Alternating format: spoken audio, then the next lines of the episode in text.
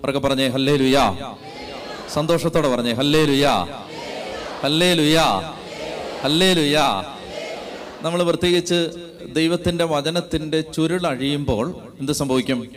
പ്രകാശം പരക്കും എന്നാണ് വചനം പറയുന്നത്. അപ്പോൾ അത് എല്ലാ മേഖലയിലും പ്രകാശം ഉണ്ടാവും. എന്റെ അടുത്ത് ഒരു മകൾ ഒരു ഒന്ന് രണ്ടാഴ്ച മുമ്പ് ഇവിടെ വന്ന് പറഞ്ഞതാണ്. അതായത് ഒരു ഒത്തിരി തെറ്റായ ചിന്തകളും പ്രലോഭനങ്ങളും ചെറുപ്പക്കാരിയാണ്. അപ്പോൾ ഒത്തിരി തെറ്റായ ചിന്തകളും പ്രലോഭനങ്ങളും എല്ലാം കടന്നു വരികയായിരുന്നു.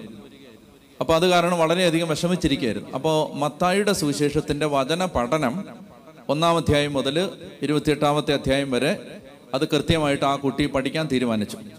അങ്ങനെ മത്തായുടെ സുവിശേഷം പഠിക്കാനായിട്ട് തുടങ്ങി മത്തായുടെ സുവിശേഷം മുഴുവൻ പഠിച്ചു തീർന്നു. എന്റെ അടുത്ത് പറഞ്ഞു വെച്ചാൽ എനിക്ക് അങ്ങനെ തെറ്റായ ഒരു ചിന്ത പോലും എന്റെ മനസ്സിൽ വരാത്ത വിധം ഇപ്പോൾ എനിക്ക് വലിയ വിശുദ്ധി പാലിക്കാൻ പറ്റുന്നുണ്ട് എന്നോട് ഇവിടെ വന്ന് സാക്ഷ്യപ്പെടുത്തിയാണ് കരങ്ങളടിച്ച് കർത്താവിന് നന്ദി പറഞ്ഞേ. അപ്പോൾ അത് എന്താണത്? നമ്മൾ ദൈവവചനം പഠിക്കുമ്പോൾ യഥാർത്ഥത്തിൽ എന്താ സംഭവിക്കുന്നത്? ആ പ്രകാശം പരക്കുകയാണ്. ഒരു അന്ധകാരത്തിന്റെ മേഖലയാണ് ഈ പ്രലോഭനം പാപം അശുദ്ധി ആ മേഖലയിലേക്ക് പ്രകാശം പരന്നു. അപ്പൊ ആ ഇരുട്ടങ്ങ് മാറിപ്പോയി. നിങ്ങളൊരു ഇരുട്ട് മുറിയിൽ കയറിയിട്ട് ആ മുറിയിലെ ഇരുട്ടിനോട് ഗെറ്റ് ഔട്ട് എന്ന് പറഞ്ഞാൽ ഇരുട്ട് പുറത്തു പോകുമോ? യേശുവിന്റെ നാമത്തിൽ ഇരുട്ടെ നിന്നെ ശാസിക്കുന്നു എന്ന് പറഞ്ഞാലോ? എന്നാലും ഇരുട്ട് പോവില്ല. ഇരുട്ട് പുറത്തേക്ക് പോകണമെങ്കിൽ എന്ത് ചെയ്യണം? ലൈറ്റ് ഇടണം. ലൈറ്റ് ഇട്ടാലേ പോകത്തുള്ളൂ. ഈശോ പറഞ്ഞു ഞാൻ ലോകത്തിന്റെ പ്രകാശമാണ്. ഈശോ പറഞ്ഞു നിങ്ങൾ സത്യം അറിയുകയും സത്യം നിങ്ങളെ സ്വതന്ത്രരാക്കുകയും ചെയ്യും. യേശുവിന് മാത്രമേ നമ്മളെ വിടുവിക്കാൻ പറ്റൂ. യേശുവാണ് ആ വെളിച്ചം. അപ്പൊ ആ യേശുവിനെ ആ മുറിയിലേക്ക് കൊണ്ടുവരിക എന്നുള്ളതാണ്. മനസ്സിലാവുന്നുണ്ടോ? അപ്പോൾ നമ്മുടെ പല ബന്ധനങ്ങളും അഴിയണമെങ്കിൽ ദൈവവചനമാകുന്ന പ്രകാശം നമ്മുടെ അകത്ത് പ്രവേശിക്കണം. പറഞ്ഞേ ഹാലേ ലുയാ ഉറക്കെ പറഞ്ഞേ ഹാലേ ലുയാ ഹാലേ ലുയാ അപ്പോൾ അതുകൊണ്ടാണ് പറയുന്നത് അങ്ങയുടെ വചനത്തിന്റെ ചുരുൾ അഴിയുമ്പോൾ എന്ത് സംഭവിക്കുന്നു? പ്രകാശം പരക്കുകയാണ്. അങ്ങയുടെ വചനത്തിന്റെ ചുരുൾ അഴിയുമ്പോൾ പ്രകാശം പരക്കുക. ഈ നൂറ്റി പത്തൊൻപതാം സങ്കീർത്തനം മുഴുവൻ അതാണ്. സങ്കീർത്തനം നൂറ്റി പത്തൊമ്പത് നൂറ്റി മുപ്പത് ഒന്ന് വായിച്ചേ. സങ്കീർത്തനം നൂറ്റി പത്തൊൻപത് വാക്യം നൂറ്റി മുപ്പത് വായിക്കാമോ? അങ്ങയുടെ വചനങ്ങളുടെ ചുരുളഴിയുമ്പോൾ അതൊന്ന് വായിച്ചേ എടുത്ത്. അല്ലെങ്കിൽ സ്ക്രീനിൽ നോക്കി വായിച്ചേ. എന്താണ്? സങ്കീർത്തനം നൂറ്റി പത്തൊൻപത് നൂറ്റി മുപ്പത് വായിക്കാമോ? അങ്ങയുടെ വചനങ്ങളുടെ ചുരുളഴിയുമ്പോൾ പ്രകാശം പരക്കുന്നു എളിയവർക്ക് അത് അറിവ് പകരുന്നു. കണ്ടോ? അങ്ങയുടെ വചനങ്ങളുടെ ചുരുൾ അഴിയുമ്പോൾ പ്രകാശം പരക്കും എളിയവർക്ക് അത് അറിവ് പകരും. അപ്പൊ അതുകൊണ്ട് ഈ വചനം നമ്മൾ വളരെയധികം ആർത്തിയോടെ പഠിക്കേണ്ടതാണ്. അങ്ങനെ ആർത്തിയോടെ പഠിക്കുമ്പോഴാണ് അവിടെ പിന്നെ പറയുന്നുണ്ട് ഈ സങ്കീർത്തനം നൂറ്റി പത്തൊൻപത് മുപ്പത്തി ഒമ്പതിൽ ഒരു വാക്യമുണ്ട്. മനസ്സിലായോ? അതിന് മുമ്പത്തെ വാക്യങ്ങൾ വായിച്ചാലേ അതിന്റെ അർത്ഥം മനസ്സിലാവും. സങ്കീർത്തനം നൂറ്റി പത്തൊൻപതിന്റെ മുപ്പത്തിനാല് മുതൽ വായിക്കാമോ? സങ്കീർത്തനം നൂറ്റി പത്തൊൻപതിന്റെ മുപ്പത്തിനാല് മുതൽ. വായിച്ചേ? ആ കുറച്ചുകൂടെ ഉച്ചത്തി വായിച്ചേ. ഞാൻ അങ്ങയുടെ പ്രമാണം പാലിക്കാനും പൂർണ ഹൃദയത്തോടെ അതനുസരിക്കാനും വേണ്ടി. അപ്പോ വചനം കേൾക്കുന്നത് എന്തിനു വേണ്ടിയിട്ടാണ്? കേൾക്കുന്ന സുഖത്തിന് വേണ്ടിയിട്ടാണോ? കേട്ട് എന്തെങ്കിലും കുറെ അറിവുണ്ടാവാനാണോ? വചന യഥാർത്ഥത്തിൽ എന്തിനാ ഈ പഠിക്കുന്നത് എനിക്ക് ഒരു കാര്യം വളരെയധികം ഈ യാത്രക്കിടയിൽ ഒരുപാട് സത്യങ്ങൾ മനസ്സിലായിട്ടുണ്ട്. അതിൽ ഒരു സത്യം എന്തെന്നറിയാം ഒത്തിരി പേർക്ക് വചനം ബുദ്ധിയിൽ മനസ്സിലായി. പക്ഷെ അങ്ങനെ വചനം മനസ്സിലായി എന്ന് ക്ലെയിം ചെയ്യുന്ന ഒരുപാട് പേരുടെ ജീവിതത്തിൽ നിന്ന് അഹങ്കാരം ഒട്ടും കുറഞ്ഞിട്ടില്ല. ഞാനെന്ന ഭാവം ഒട്ടും കുറഞ്ഞിട്ടില്ല. അനുസരിക്കാനോ വിധേയപ്പെടാനോ അവർ തയ്യാറല്ല. ഞാൻ ഒത്തിരി പേരെ കണ്ടിട്ടുണ്ട്. ആ? എന്നെയും കൂട്ടിക്കോ കൂട്ടത്തിൽ. അതായത് വചന ഭയങ്കര ഈ പി എച്ച് ഡി എടുത്തിരിക്കുക എന്നാണ് പറയുന്നത്. അച്ഛൻ അച്ഛന്റെ മുഴുവൻ ടോക്ക് ഞങ്ങൾ കേട്ടു എന്നാണ് പറഞ്ഞു എനിക്ക് അങ്ങനെ കേൾക്കുന്ന തന്നെ ഇപ്പം ബുദ്ധിമുട്ടാണ്. കാരണം ഈ ദൈവമേ ഇതുങ്ങളൊക്കെ കേട്ടിട്ട് ഓ എനിക്ക് നാണക്കേടാണ് ഇപ്പോൾ അത്. ഇതുങ്ങളാണല്ലോ കേട്ടതെന്നാണ് ഞാൻ ഓർക്കുന്നത്. കാരണം ഒരു ലവലേശം താഴാൻ മനസ്സില്ല. വിധേയത്വമില്ല. അനുസരണമില്ല. അഹങ്കാരം. എന്താ സംഭവിച്ചേ? വചനം അവർക്ക് മനസ്സിലായില്ലേ? പറ. മനസ്സിലായി? എവിടെ മനസ്സിലായേ? എവിടെ മനസ്സിലായേ? തലയിൽ. അതൊരൊറ്റ വചന ഹൃദയത്തിൽ കയറിയിട്ടില്ല അപ്പൊ അതുകൊണ്ട് എന്നോടൊന്നും പറയല്ലേ അങ്ങനൊന്നും? ഞങ്ങൾ ഇപ്പൊ കേട്ട് ഇനിയിപ്പോ ലാസ്റ്റ് ഇപ്പൊ അനന്തപുരി കൺവെൻഷനും കേട്ട് ഇനിയിപ്പോ ഇതോടെ ഇന്നത്തെ കൂടെ ഉള്ളു. എന്നോട് പറയല്ലേ അങ്ങനെ? എനിക്ക് എവിടെയെങ്കിലും ഓടി രക്ഷപ്പെടാനാണ് തോന്നുന്നത്. പറഞ്ഞേ ഹാലേ ലുയാ കാരണം എന്താണ്? ഈ വചനം കേട്ടു എന്നുള്ള സത്യമാണ്.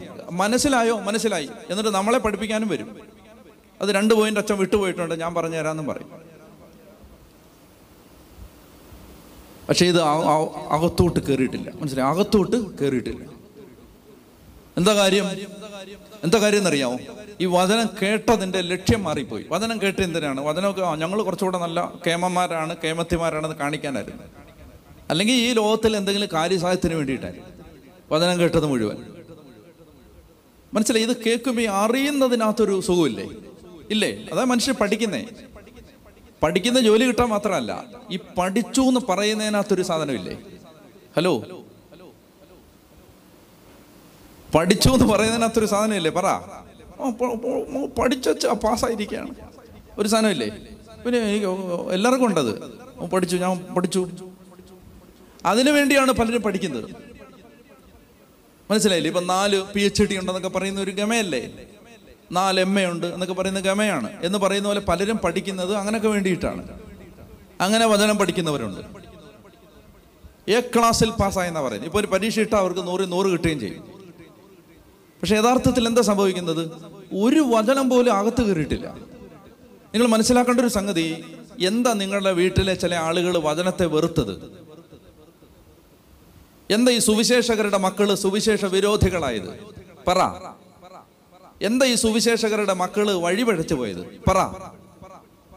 ആ സുവിശേഷം അവർ വീട്ടിൽ കണ്ടിട്ടില്ല. ഈ സുവിശേഷം കേൾക്കുന്ന നിങ്ങൾ യൂട്യൂബ് ഇരുപത്തിനാല് മണിക്കൂർ യൂട്യൂബ് കേട്ടോ കേട്ടോണ്ടിരിക്കുന്ന നിങ്ങളുടെ സ്വഭാവത്തിൽ ഒരു വ്യത്യാസം നിങ്ങൾ വീട്ടിലുള്ളവർക്ക് കാണാൻ പറ്റുന്നില്ല. ഞാൻ നിങ്ങളെ അല്ല പറയുന്നത്. നിങ്ങൾ വിചാരിക്കരുത്. ആ വെളുപ്പം കാലത്ത് എഴുന്നേറ്റ് വന്നാണ്. ഇയാൾ രാവിലെ വന്നിട്ട് എന്ന് നിങ്ങൾ വിചാരിക്കരുത്. നിങ്ങളെ അല്ല ഞാൻ പറയുന്നത്. പക്ഷെ നിങ്ങളെയാണ് ഞാൻ പറയുന്നത്.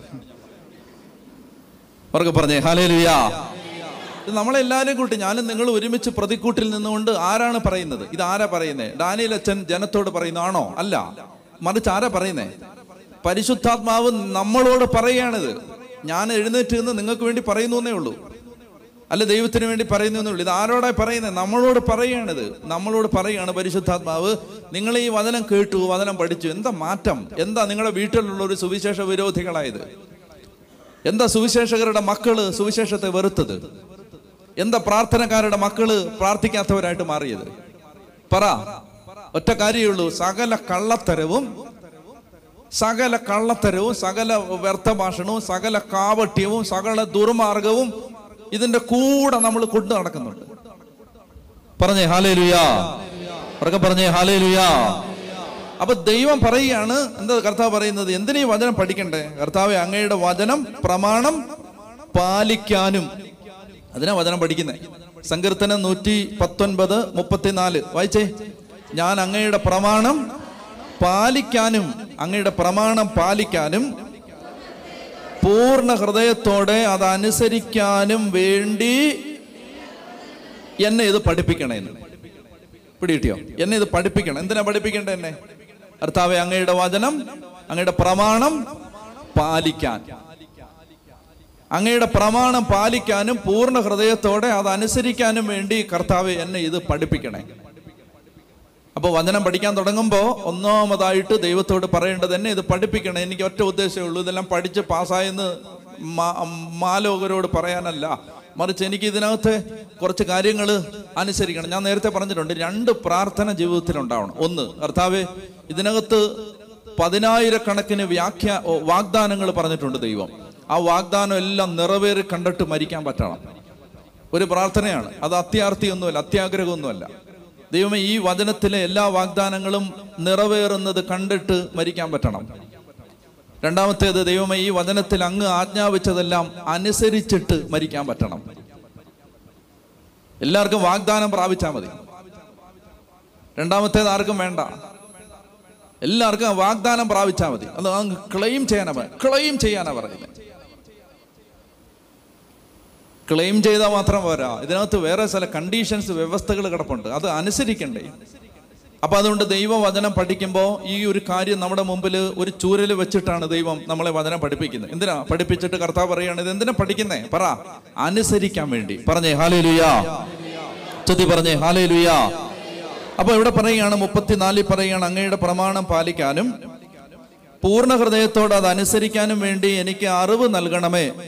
അവിടുത്തെ കൽപ്പനകളുടെ വഴിയിലൂടെ എന്നെ നയിക്കണമേ. എന്ന് പറഞ്ഞാൽ നീ നിന്റെ വചനം നടത്തുന്ന നിന്റെ വചനം പറയുന്ന വഴിയിലൂടെ എന്നെ നടത്തണമേ.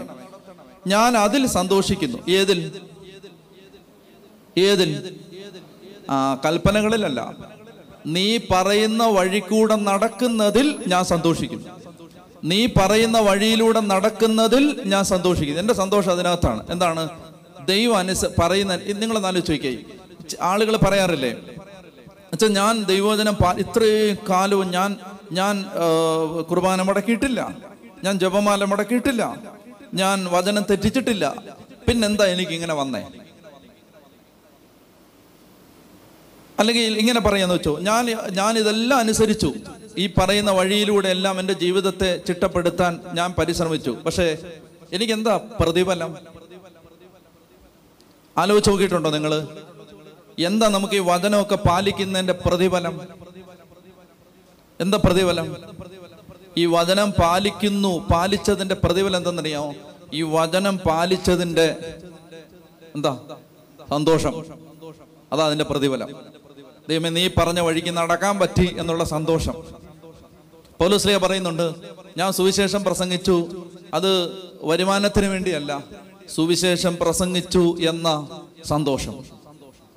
ദൈവത്തിന്റെ കൽപ്പന അനുസരിച്ചു അനുസരിക്കാൻ ഒരു ഭാഗ്യം കിട്ടി എന്ന സന്തോഷം. ദൈവത്തിന്റെ വഴിയിലൂടെ നടക്കുന്നതിൽ സന്തോഷിക്കണം. അല്ലാതെ അത് എന്തോ വലിയ ഭാരമായിട്ട് കാണരുത്. മനസ്സിലായോ?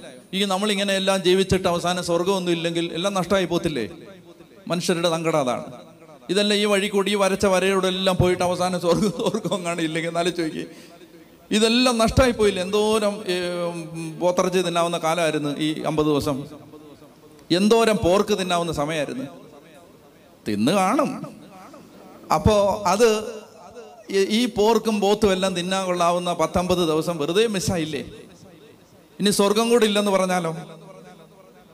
അതല്ല മറിച്ച് ദൈവമേ നീ പറഞ്ഞ വഴിയിൽ ജീവിക്കാൻ പറ്റി. അതൊരു സന്തോഷമാണ്. ആ സന്തോഷം നിങ്ങളുടെ ഹൃദയത്തിൽ അനുഭവിക്കാൻ ഒരു ഭാഗ്യം കിട്ടാൻ പ്രാർത്ഥിക്കണം. പറഞ്ഞേ ഹലേലുയാ അപ്പൊ ഇവിടെ പറയുകയാണ് നൂറ്റി പത്തൊമ്പതാം സങ്കീർത്തനം മുപ്പത്തിനാല് ഞാൻ അങ്ങയുടെ പ്രമാണം പാലിക്കാനും പൂർണ ഹൃദയത്തോടെ അനുസരിക്കാനും വേണ്ടി എനിക്ക് അറിവ് തരണമേ. അവിടുത്തെ കൽപ്പനകളുടെ വഴിയിലൂടെ എന്നെ നയിക്കണമേ. ഞാൻ അതിൽ സന്തോഷിക്കുന്നു. ധനലാഭത്തിലേക്കല്ല അങ്ങയുടെ കൽപ്പനകളിലേക്ക് എന്റെ ഹൃദയത്തെ തിരിക്കണമേ. ധനലാഭത്തിലേക്കല്ല അങ്ങയുടെ കൽപ്പനകളിലേക്ക് എന്റെ ഹൃദയത്തെ തിരിക്കണമേ. എന്ന് പറഞ്ഞാൽ എന്താണ്? സുവിശേഷം കേൾക്കുന്നത് പല സമ്പസ്തോലം വേറൊരു സ്ഥലത്ത് പറയുന്നുണ്ട് എന്താണ്? അവരുടെ ഭക്തി എന്തിനു വേണ്ടിയിട്ടാണ്? എന്തിനാണ് എന്തിനാണ്? തങ്ങളുടെ ഭക്തിയെ അവർ ധനസമ്പാദനത്തിനുള്ള മാർഗമായിട്ട് ഉപയോഗിക്കുന്നു. അതെങ്ങനെയാ? ഭക്തിയെ ധനസമ്പാദനത്തിനുള്ള മാർഗമായിട്ട് ഉപയോഗിക്കുന്നു. അതെങ്ങനെയാ? അതെങ്ങനെയാന്ന് ചോദിച്ചാൽ നിങ്ങൾ പറയും ഈ ഡാനിൽ അച്ഛൻ ഇപ്പോൾ സുവിശേഷം പറഞ്ഞിട്ട് അവസാനം അച്ഛൻ ഒരു പാത്രമായിട്ട് നിങ്ങളുടെ അടുത്തെല്ലാം വന്നിട്ട് നിങ്ങൾ ഇടുന്ന എല്ലാം എടുത്തിട്ട് അച്ഛൻ പോയി ലാവിഷായിട്ട് ജീവിക്കുന്നു.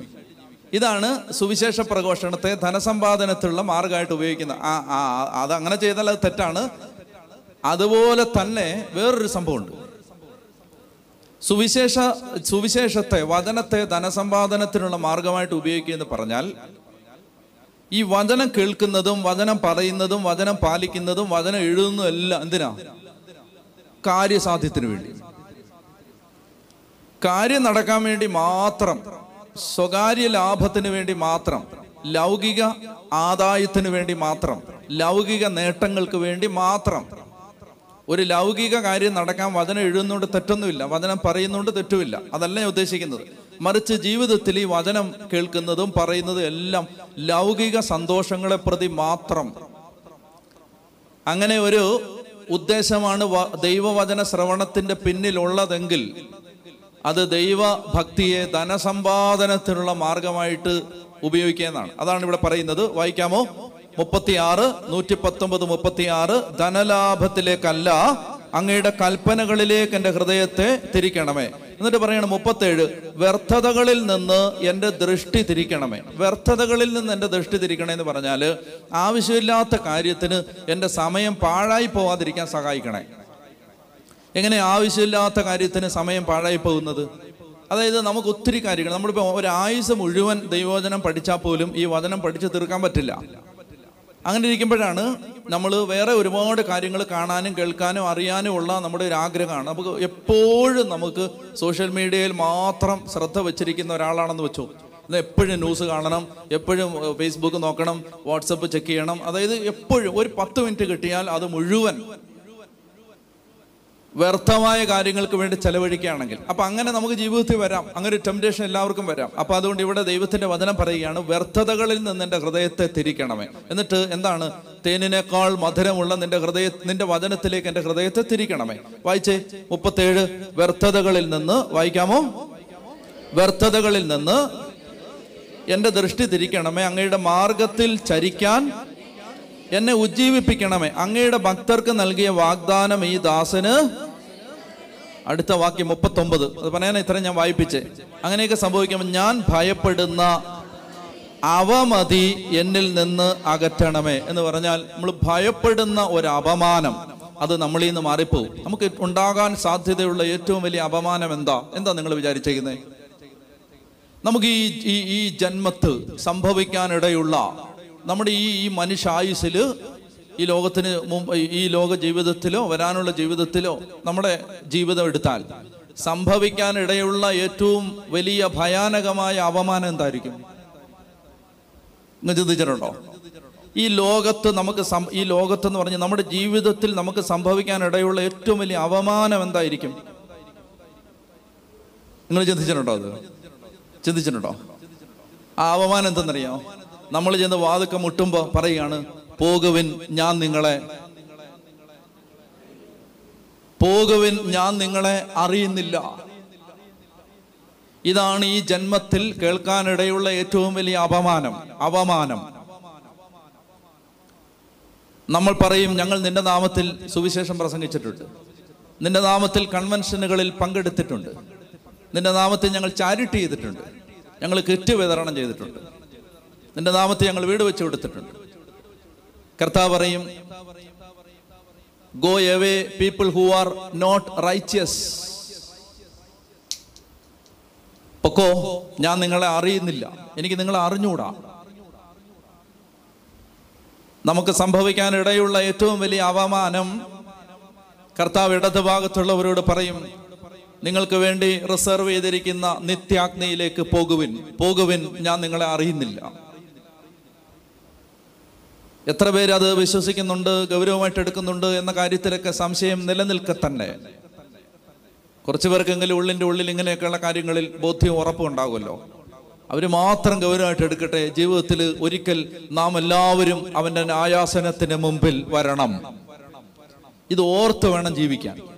ഒരിക്കൽ അവന്റെ ആയാസനത്തിന് മുമ്പിൽ ജീവിച്ചവരും ജീവിക്കുന്നവരും മരിച്ചവരും എല്ലാം ഒരിക്കൽ അവന്റെ ന്യായാസനത്തിന് മുമ്പിൽ വരേണ്ടതാണ്. അവർക്ക് പറഞ്ഞേ ഹാലേ ലുയാ ഉച്ചത്തി പറയാവോ? ഹാലേ ലുയാ എല്ലാവരും ചേർന്ന് പറഞ്ഞേ ഹാലേ ലുയാ ഹാലേ ലുയാ അതായത് എല്ലാ മനുഷ്യരും ഒരിക്കൽ കർത്താവിന്റെ ന്യായാസനത്തിന്റെ മുമ്പിൽ വരണം. വായിച്ചേ രണ്ട് കോറിന്തോസ് അഞ്ചാമധ്യായം പത്താമത്തെ വാക്യം.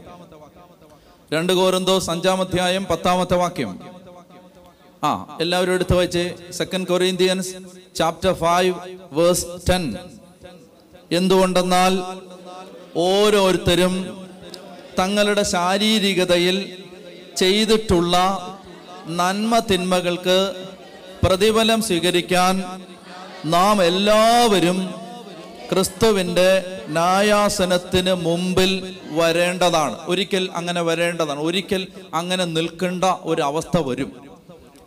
അങ്ങനെ അന്ന് ചെന്ന് അവന്റെ മുമ്പിൽ നിൽക്കുമ്പോൾ കർത്താവ് പറയുകയാണ് ഞാൻ നിങ്ങളെ അറിയുന്നില്ല മക്കളെ.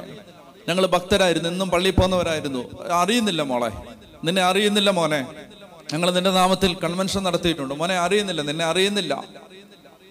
മനസ്സിലാവുന്നുണ്ടോ? അവിടെ കർത്താവ് പറയുന്ന അനീതി പ്രവർത്തിക്കുന്നവരെ. എന്നിൽ നിന്ന് അകന്നു പോകും. ഞാൻ നിങ്ങളെ അറിയുന്നില്ല. ഇതാണ് മനുഷ്യന് സംഭവിക്കാൻ സാധ്യതയുള്ള. അപ്പോൾ നൂറ്റി പത്തൊമ്പതാം സങ്കീർത്തനത്തിൽ നമ്മൾ വായിക്കുകയാണ് മുപ്പത്തൊമ്പതാമത്തെ വാക്യത്തിൽ ഞാൻ ഭയപ്പെടുന്ന അവമാനം. അപ്പൊ അതാണ് ഈ വചനം പഠിക്കുന്നതിന്റെ ഗുണം. നമ്മൾ ഈ നന്നായിട്ട് ആത്മാവിൽ എളിമയ അനുതാപത്തോടു കൂടി വചനം പഠിച്ചാൽ നമുക്ക് ദൈവവചനം എങ്ങനെ അനുസരിക്കാം എന്ന് നമ്മൾ നോക്കും. ദൈവവചനം എങ്ങനെ അനുസരിക്കാം?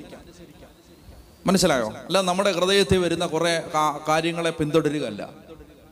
നമുക്ക് തോന്നുന്നത് പോലെ പെരുമാറുകയല്ല. ഇതെനിക്ക് ഈ മോമെന്റിൽ എങ്ങനെ ദൈവവചനം അനുസരിക്കാം?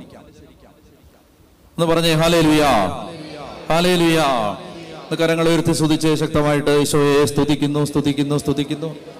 ഹാലേ ലുയാ ഹാലേ ലുയാ ദൈവമേ നന്ദി പറയുന്നു സ്തുതിക്കുന്നു. ഉറക്കെ പറഞ്ഞേ ഹല്ലേ ലുയാ ഉറക്കെ പറഞ്ഞേ ഹല്ലേ ലുയാ ഹല്ലേ ലുയാ അപ്പൊ അതുകൊണ്ട് നമ്മൾ ആ ബോധത്തോടു കൂടി നമ്മൾ ദൈവവചനം പഠിക്കാൻ പോകണം ഒത്തിരി ഒരുപാട് മണിക്കൂറുകൾ എടുത്ത് പഠിപ്പിക്കേണ്ട വിഷയമാണ് ഇത് ഈ രണ്ട് രാജാക്കന്മാർ മൂന്നാം അധ്യായം മുതൽ അതിന്റെ അവസാനത്തെ അധ്യായം വരെ. പക്ഷെ നമ്മുടെ ഇപ്പോഴത്തെ ഒരു പ്രശ്നം എല്ലാം കൂടി ഈ ലാസ്റ്റ് റൗണ്ടിൽ വണ്ടി ഓടിക്കൊണ്ടിരിക്കുന്ന സമയമാണ്.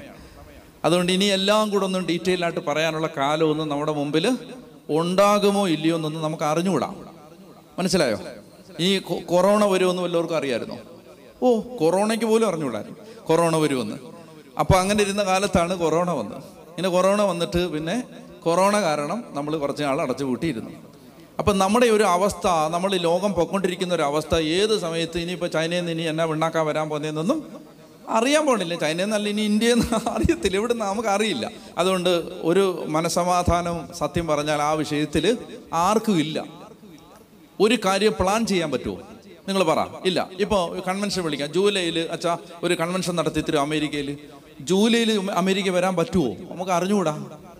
ടിക്കറ്റ് എടുക്കാൻ പറ്റുമോ പറ്റില്ല. എന്തായാലും രണ്ട് മാസം മുമ്പേ ടിക്കറ്റ് എടുത്താൽ പൈസ പൈസ കുറച്ച് കിട്ടും. ടിക്കറ്റ് എടുക്കാൻ പറ്റുമോ പറ്റില്ല. കാരണം എന്താ? ജൂലൈയിൽ പോകാൻ പറ്റുമെന്ന് എന്താ ഉറപ്പ്? ജൂലൈയിൽ പോകാൻ പറ്റുമെന്ന് ജൂലൈയിലല്ലേ അറിയൂ. അതാണ് ഇപ്പോഴത്തെ അവസ്ഥ. അതുകൊണ്ട് ഒരു കാര്യം പ്ലാൻ ചെയ്യാൻ പറ്റില്ല. എല്ലാ കാര്യത്തിലും ദൈവം നമുക്കൊരു ചങ്ങലയിട്ട് പൂട്ടി നമ്മളെ വെച്ചിരിക്കുകയാണ്. അപ്പോൾ ആ അവസ്ഥയിൽ ഇനിയിപ്പോൾ എല്ലാം വേർഡ് ബൈ വേർഡൊക്കെ പഠിപ്പിച്ച് മുന്നോട്ട് പോയാൽ അവസാനം രാജാക്കന്മാർ തീരും മുമ്പ് രാജാതിരാജം വന്നാൽ എല്ലാം പ്രശ്നമാവും അപ്പോൾ അതുകൊണ്ട് അതുകൊണ്ട് ഞാൻ വിചാരിക്കുകയാണ് ഇനി കുറച്ച് വേഗത്തിൽ ഓടണം. അങ്ങനെയൊക്കെ ഞാൻ വിചാരിച്ചാലും എന്നാലും നമ്മൾ ഇച്ചിരി സാവധാനമായി പോകും കുറച്ച് കഴിയുമ്പോൾ. എന്നാൽ ഇപ്പോൾ നമുക്ക് ഇച്ചിരി സ്പീഡിൽ പോകാനാണ് ഒരു പ്രേരണ. അതുകൊണ്ട് ഞാൻ ഇന്ന് വിചാരിക്കുന്നത് ഞാൻ കർത്താവിൽ ആശ്രയിക്കുന്നത് ദൈവമേ ഇന്ന് ഈ രാജാക്കന്മാർ തീർക്കണേന്നാണ്. രാജാക്കന്മാരുടെ രണ്ടാം പുസ്തകം മൂന്നാം അധ്യായം ഒന്ന് പറഞ്ഞു തീർക്കാൻ പറ്റണേന്നാണ് എന്റെ ഒരു വിചാരം. തീർന്നില്ലെങ്കിൽ ഇന്ന് ഞാൻ തീർന്നതായി ഡിക്ലെയർ ചെയ്യുന്നതാണ്. മനസ്സിലായോ? അങ്ങനെയാണ്. കോളേജിലൊക്കെ പഠിക്കുമ്പോൾ അങ്ങനെയായിരുന്നു ചില ടീച്ചേഴ്സ് കോളേജിലും സ്കൂളിലും എല്ലാം. അല്ലെ കോളേജിലെ ടീച്ചേഴ്സ് എതിരാവും അത് പറഞ്ഞാൽ കോളേജിലും സ്കൂളിലും എല്ലാം ടീച്ചേഴ്സ് എങ്ങനെയാണ്? എന്താ വെച്ചാൽ വന്നിട്ട് പറയും ഇതാ ഈ ഈ പുസ്തകം പഠിപ്പിച്ചതായി പ്രഖ്യാപിച്ചിരിക്കുന്നു. പഠിപ്പിച്ചിട്ടില്ല ശരിക്കും. പഠിപ്പിച്ചതായി ഡിക്ലെയർ ചെയ്തിരിക്കുന്നു. അങ്ങനെയാണ് പല പുസ്തകങ്ങളും നമ്മൾ പഠിച്ചത്. പോട്ടെ എന്തോ ആട്ടെ അപ്പോൾ അതുകൊണ്ട് ഇത് നമ്മൾ വേഗത്തിൽ ഓടുകയാണ് അത് വേഗത്തിൽ ഓടുന്നതുകൊണ്ട് ഞാൻ ഈ മൂന്നാം അധ്യായം മുതൽ രാജാക്കന്മാരുടെ രണ്ടാം പുസ്തകത്തിന്റെ മൂന്നാമത്തെ അധ്യായം മുതൽ അതിന് ഇരുപത്തഞ്ച് അധ്യായങ്ങളാണുള്ളത്. മൂന്നാം അധ്യായം മുതൽ ഇരുപത്തഞ്ചാം അധ്യായം വരെ പറയുന്ന ഹിസ്റ്ററി ഞാൻ ആദ്യം പെട്ടെന്നൊന്ന് പറയും. അത് ഞാൻ പറയുന്നത് എന്തിനാന്ന് വെച്ചാൽ ഇത് തീർന്നു എന്ന് ഉറപ്പ് വരുത്താൻ വേണ്ടിയാണ്. അല്ലെങ്കിൽ മൂന്ന് മുതൽ പറഞ്ഞു പോയാൽ ഇത് ഇരുപത്തഞ്ചിൽ ഒരിക്കലും എത്തില്ലെന്ന് എനിക്കറിയാം. അതുകൊണ്ട് ഞാൻ മൂന്ന് മുതൽ ഇരുപത്തഞ്ച് വരെ എന്താ പറയുന്നതെന്ന് ഞാൻ പറയും. അപ്പം നിങ്ങൾ വിചാരിക്കും ഇതൊക്കെ പഠിച്ചുകൊണ്ട് എനിക്ക് എന്താ ഗുണം? നമുക്ക് ഞാൻ മനസ്സിലാക്കിയെടുത്തോളം നമുക്ക് ഏറ്റവും കൂടുതൽ ഉപകാരപ്പെടുന്ന ഗ്രന്ഥങ്ങളാണ് ഇസ്രായേലിന്റെ ചരിത്ര പുസ്തകങ്ങൾ. കാരണം അത് ക്രിസ്ത്യാനികൾക്ക് പാഠപുസ്തകമാണ്. അവർക്ക് എന്ത് സംഭവിച്ചോ നമുക്ക് അത് സംഭവിക്കാതിരിക്കാൻ നമ്മളിത് മനസ്സിലാക്കിയിരിക്കണമെന്നാണ് ഒന്ന് കോറുന്തോസ് പത്തിൽ പൗലോസപ്പസോനെ പഠിപ്പിച്ചത്. ഇതെല്ലാം എഴുതപ്പെട്ടിരിക്കുന്നത് നമുക്കൊരു പാഠമാകാൻ വേണ്ടിയിട്ടാണ്. ഇതെല്ലാം നമ്മൾ പഠിക്കാൻ വേണ്ടിയിട്ടാണ്. അപ്പോൾ അതുകൊണ്ട് ഈ ഇസ്രായേലിന്റെ ചരിത്രം പ്രത്യേകിച്ച് അവരുടെ ഏറ്റവും മോശപ്പെട്ടൊരു കാലമാണ് നമ്മൾ പഠിക്കാൻ പോകുന്നത്. ഇസ്രായേലിന്റെ ചരിത്രത്തിലെ കറുത്ത ഒരു അധ്യായം പഠിക്കാൻ പോവുകയാണ് ഒരു ഇരുണ്ട യുഗത്തെ നമ്മൾ മനസ്സിലാക്കാൻ പോവാണ്. അവിടെ അവർക്ക് എവിടെയാണ് പാളിയത്? എവിടെയാണ് കാലിടറിയത് കാൽ വഴുതിയത്. എവിടെയാണ് അവർ വീഴാൻ പോയത് വേച്ചു പോയത് വീണത്. എവിടെയാണ് അവർ ഒരിക്കലും തിരിച്ച് രക്ഷപ്പെടാനാവാത്തതുപോലെ നഷ്ടപ്പെട്ടു പോയത്? രക്ഷപ്പെട്ടെങ്കിൽ അവർ എവിടെയാണ് രക്ഷപ്പെട്ടത്? ഈ കാര്യങ്ങൾ പഠിക്കേണ്ടത് നമ്മുടെ ജീവിതത്തിന് വളരെ അത്യാവശ്യമായ കാര്യമാണ്. അതുകൊണ്ട് ഈ മൂന്നാം അധ്യായം മുതൽ അതിന്റെ ഒമ്പതാം അധ്യായം വരെ ഇപ്പം കേട്ടിരിക്കുക. ഇപ്പം പുസ്തകത്തിൽ നോക്കി ഒന്നും മനസ്സിലാവില്ല. ഇപ്പം കേട്ടിരിക്കുക. അതായത് ഈ രാജാക്കന്മാരുടെ രണ്ടാം പുസ്തകത്തിന്റെ മൂന്നാം അധ്യായം മുതൽ അതിന്റെ ഒൻപതാമത്തെ അധ്യായം വരെ ഒരു ശക്തനായ പ്രവാചകന്റെ ജീവചരിത്രം പറയുകയാണ്. ആ പ്രവാചകൻ ആരാണ്? ഏലീഷായാണ് അപ്പോ ഏലീഷ പ്രവാചകന്റെ ചരിത്രമാണ് ഈ മൂന്നാം അധ്യായം മുതൽ രണ്ട് രാജാക്കന്മാർ മൂന്ന് മുതൽ ഒൻപത് വരെ. അതല്പം വിശദമായിട്ട് നമ്മൾ പോകേണ്ടതാണ്. നമുക്ക് അതിലേക്ക് തിരിച്ചു വരാമെന്ന് ഞാൻ വിചാരിക്കുന്നു. അപ്പൊ അതിനുശേഷം അപ്പൊ ഈ ഏലീഷായുടെ ശുശ്രൂഷയാണ് ഇതിന്റെ ഒരു മേജർ പോർഷൻ പിന്നെ ഈ പത്താം അധ്യായം മുതൽ ഇരുപത്തഞ്ചാം അധ്യായം വരെ ഇസ്രായേലിന് സംഭവിച്ച പരാജയം. ഇപ്പൊ ഈ കാര്യങ്ങളൊക്കെ ഒന്ന് വ്യക്തത വരുത്താൻ വേണ്ടി നമ്മൾ ഇപ്പോൾ എവിടെയാണ് എന്ന് ഒന്ന് മനസ്സിലാക്കേണ്ടതുണ്ട്. ഇസ്രായേലിന്റെ ചരിത്രം പെട്ടെന്നൊന്ന് റീക്യാപ്പ് ചെയ്ത് പറയേണ്ടതുണ്ട്. അതായത് നമ്മൾ ഇസ്രായേലിന്റെ ചരിത്രം യഥാർത്ഥത്തിൽ അബ്രഹാമിൽ ആരംഭിച്ച് പിന്നീട് അടിമത്തത്തിലേക്ക് പോയി ഈജിപ്തിൽ നിന്ന് തിരിച്ചു വന്ന് കാനാന് ദേശം കൈവശപ്പെടുത്തി.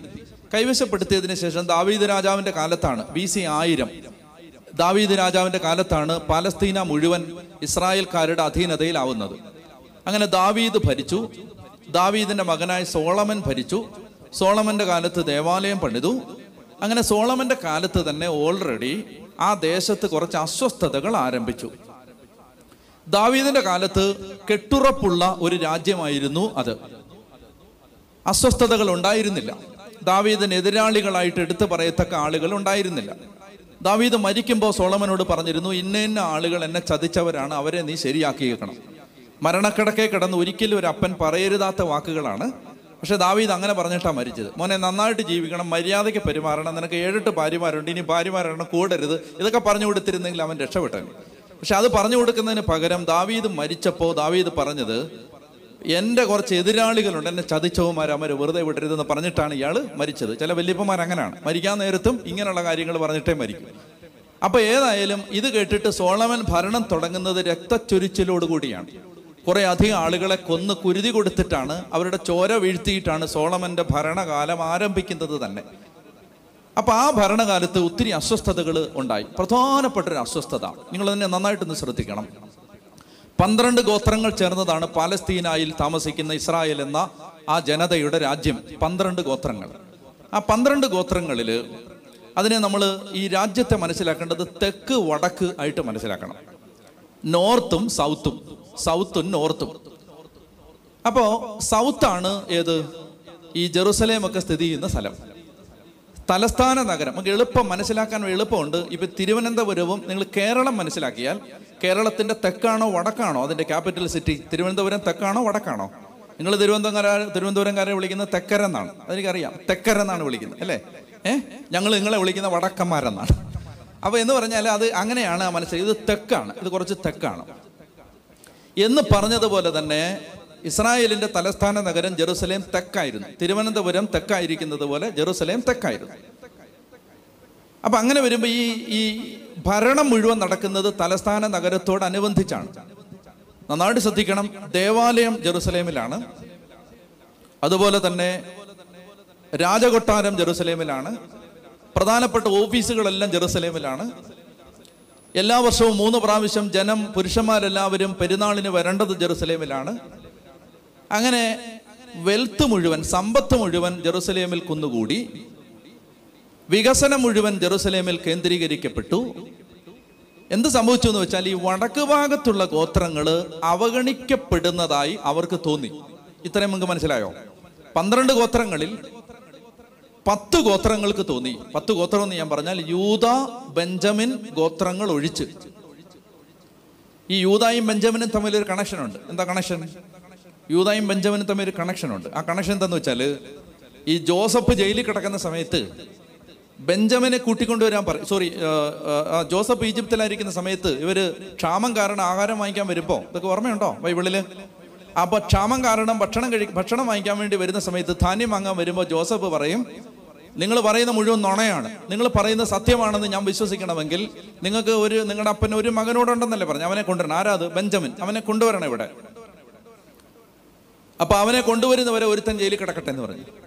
അങ്ങനെ ജയിലിൽ പിടിച്ചിട്ട് ആരെയാ? യൂതായയാണ്. അങ്ങനെ യൂതായും ബെഞ്ചമിനും തമ്മിൽ ആ കാലം മുതലേ ഒരു അടുപ്പമുണ്ട് അപ്പൊ അങ്ങനെ യൂത ബെഞ്ചമിൻ ഗോത്രങ്ങൾ ഒരുമിച്ച് നിൽക്കുകയും ബാക്കി പത്ത് ഗോത്രങ്ങൾ അവരൊരുമിച്ച് നിൽക്കുകയും ചെയ്തു. അപ്പൊ ഈ തലസ്ഥാന നഗരത്തോട് ജെറുസലേമിനോട് ചേർന്ന് കിടക്കുന്നത് യൂതാം ബെഞ്ചമിൻ ഗോത്രങ്ങൾ.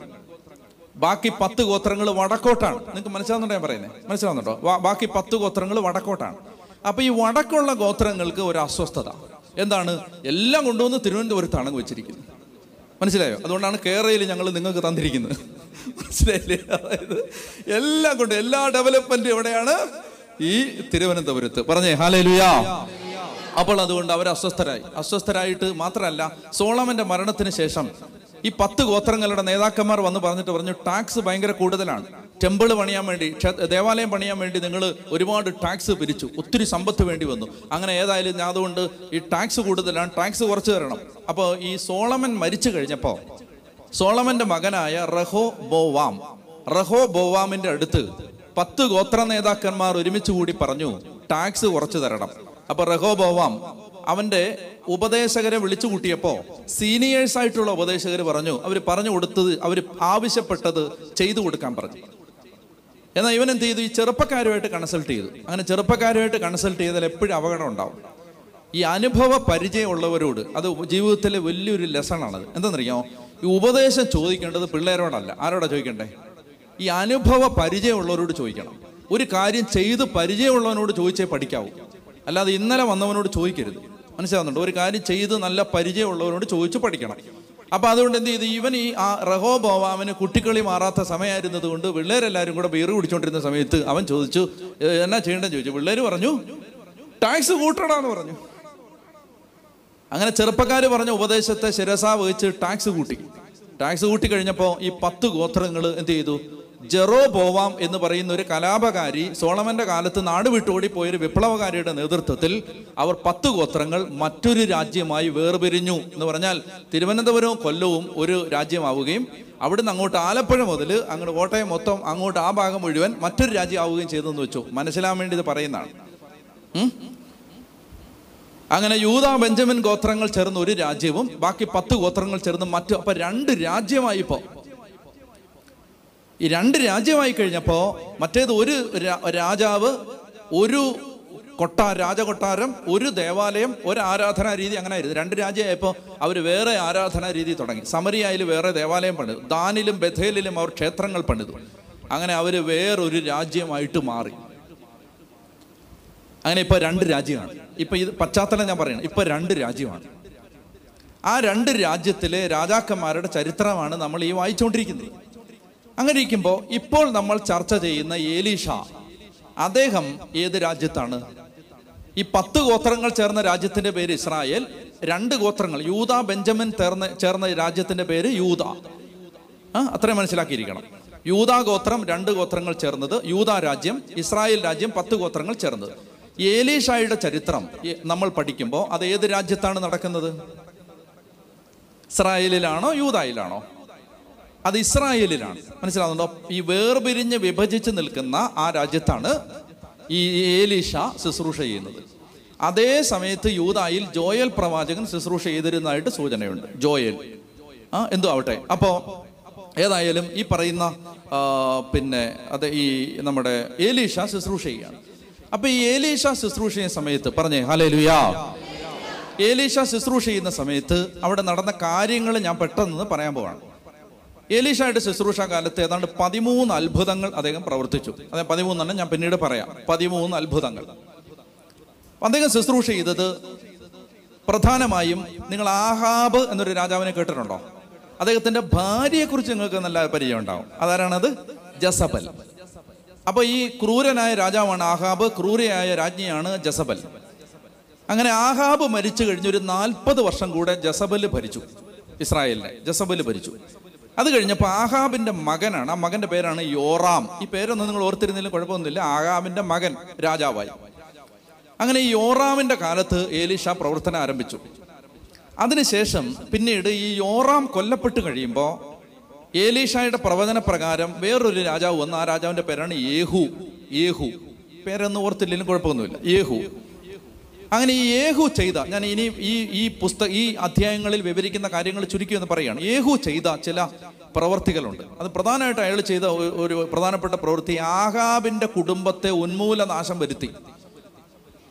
ആഹാബിന്റെ കുടുംബത്തിനെതിരെ ദൈവത്തിന്റെ പ്രവാചകന്മാർ പ്രവചിച്ചിരുന്നു. പ്രത്യേകിച്ച് ഏലിയ പ്രവചിച്ചിരുന്നു. എന്താണ്? ആ കുടുംബം മുഴുവൻ നശിച്ചു പോകുമെന്ന് ദൈവവചനം പ്രവചിച്ചിരുന്നു.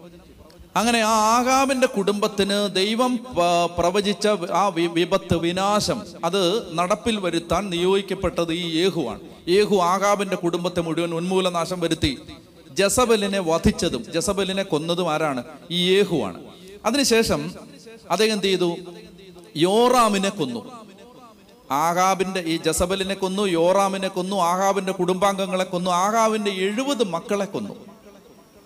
ബാലിന്റെ എല്ലാ പ്രവാചകന്മാരെയും കൊന്നു. അങ്ങനെ ഈ ആ കാലഘട്ടം അപ്പൊ നിങ്ങൾ വെച്ചോ ചോരപ്പുഴ ഒഴുകുന്ന ഒരു കാലമാണ്. ഏലീഷ ശുശ്രൂഷ ചെയ്തൊരു കാലത്തിന്റെ ബാക്ക്ഗ്രൗണ്ട് ഞാൻ പറയാം. അതായത് എവിടെ എങ്ങോട്ട് തിരിഞ്ഞാലും ചോര വീഴുന്ന ഒരു കാലം. മറ്റൊരു പ്രത്യേകത ഇതിന് ശേഷം എന്ത് സംഭവിച്ചതെന്ന് വെച്ചാൽ ഈ അപ്പുറത്ത് യൂതായിൽ യൂതായിൽ ദൈവം ഒരു ഒരു ഒരു ഒരു വാഗ്ദാനം കൊടുത്തിരുന്നു ഈ യൂതായുടെ രാജ പരമ്പര അന്യം നിന്ന് പോവില്ല. ഇപ്പൊ ഞാൻ പറഞ്ഞത് ഇസ്രായേലിന്റെ കാര്യമാണ്. നിങ്ങൾക്ക് മനസ്സിലാവുന്നുണ്ടോ?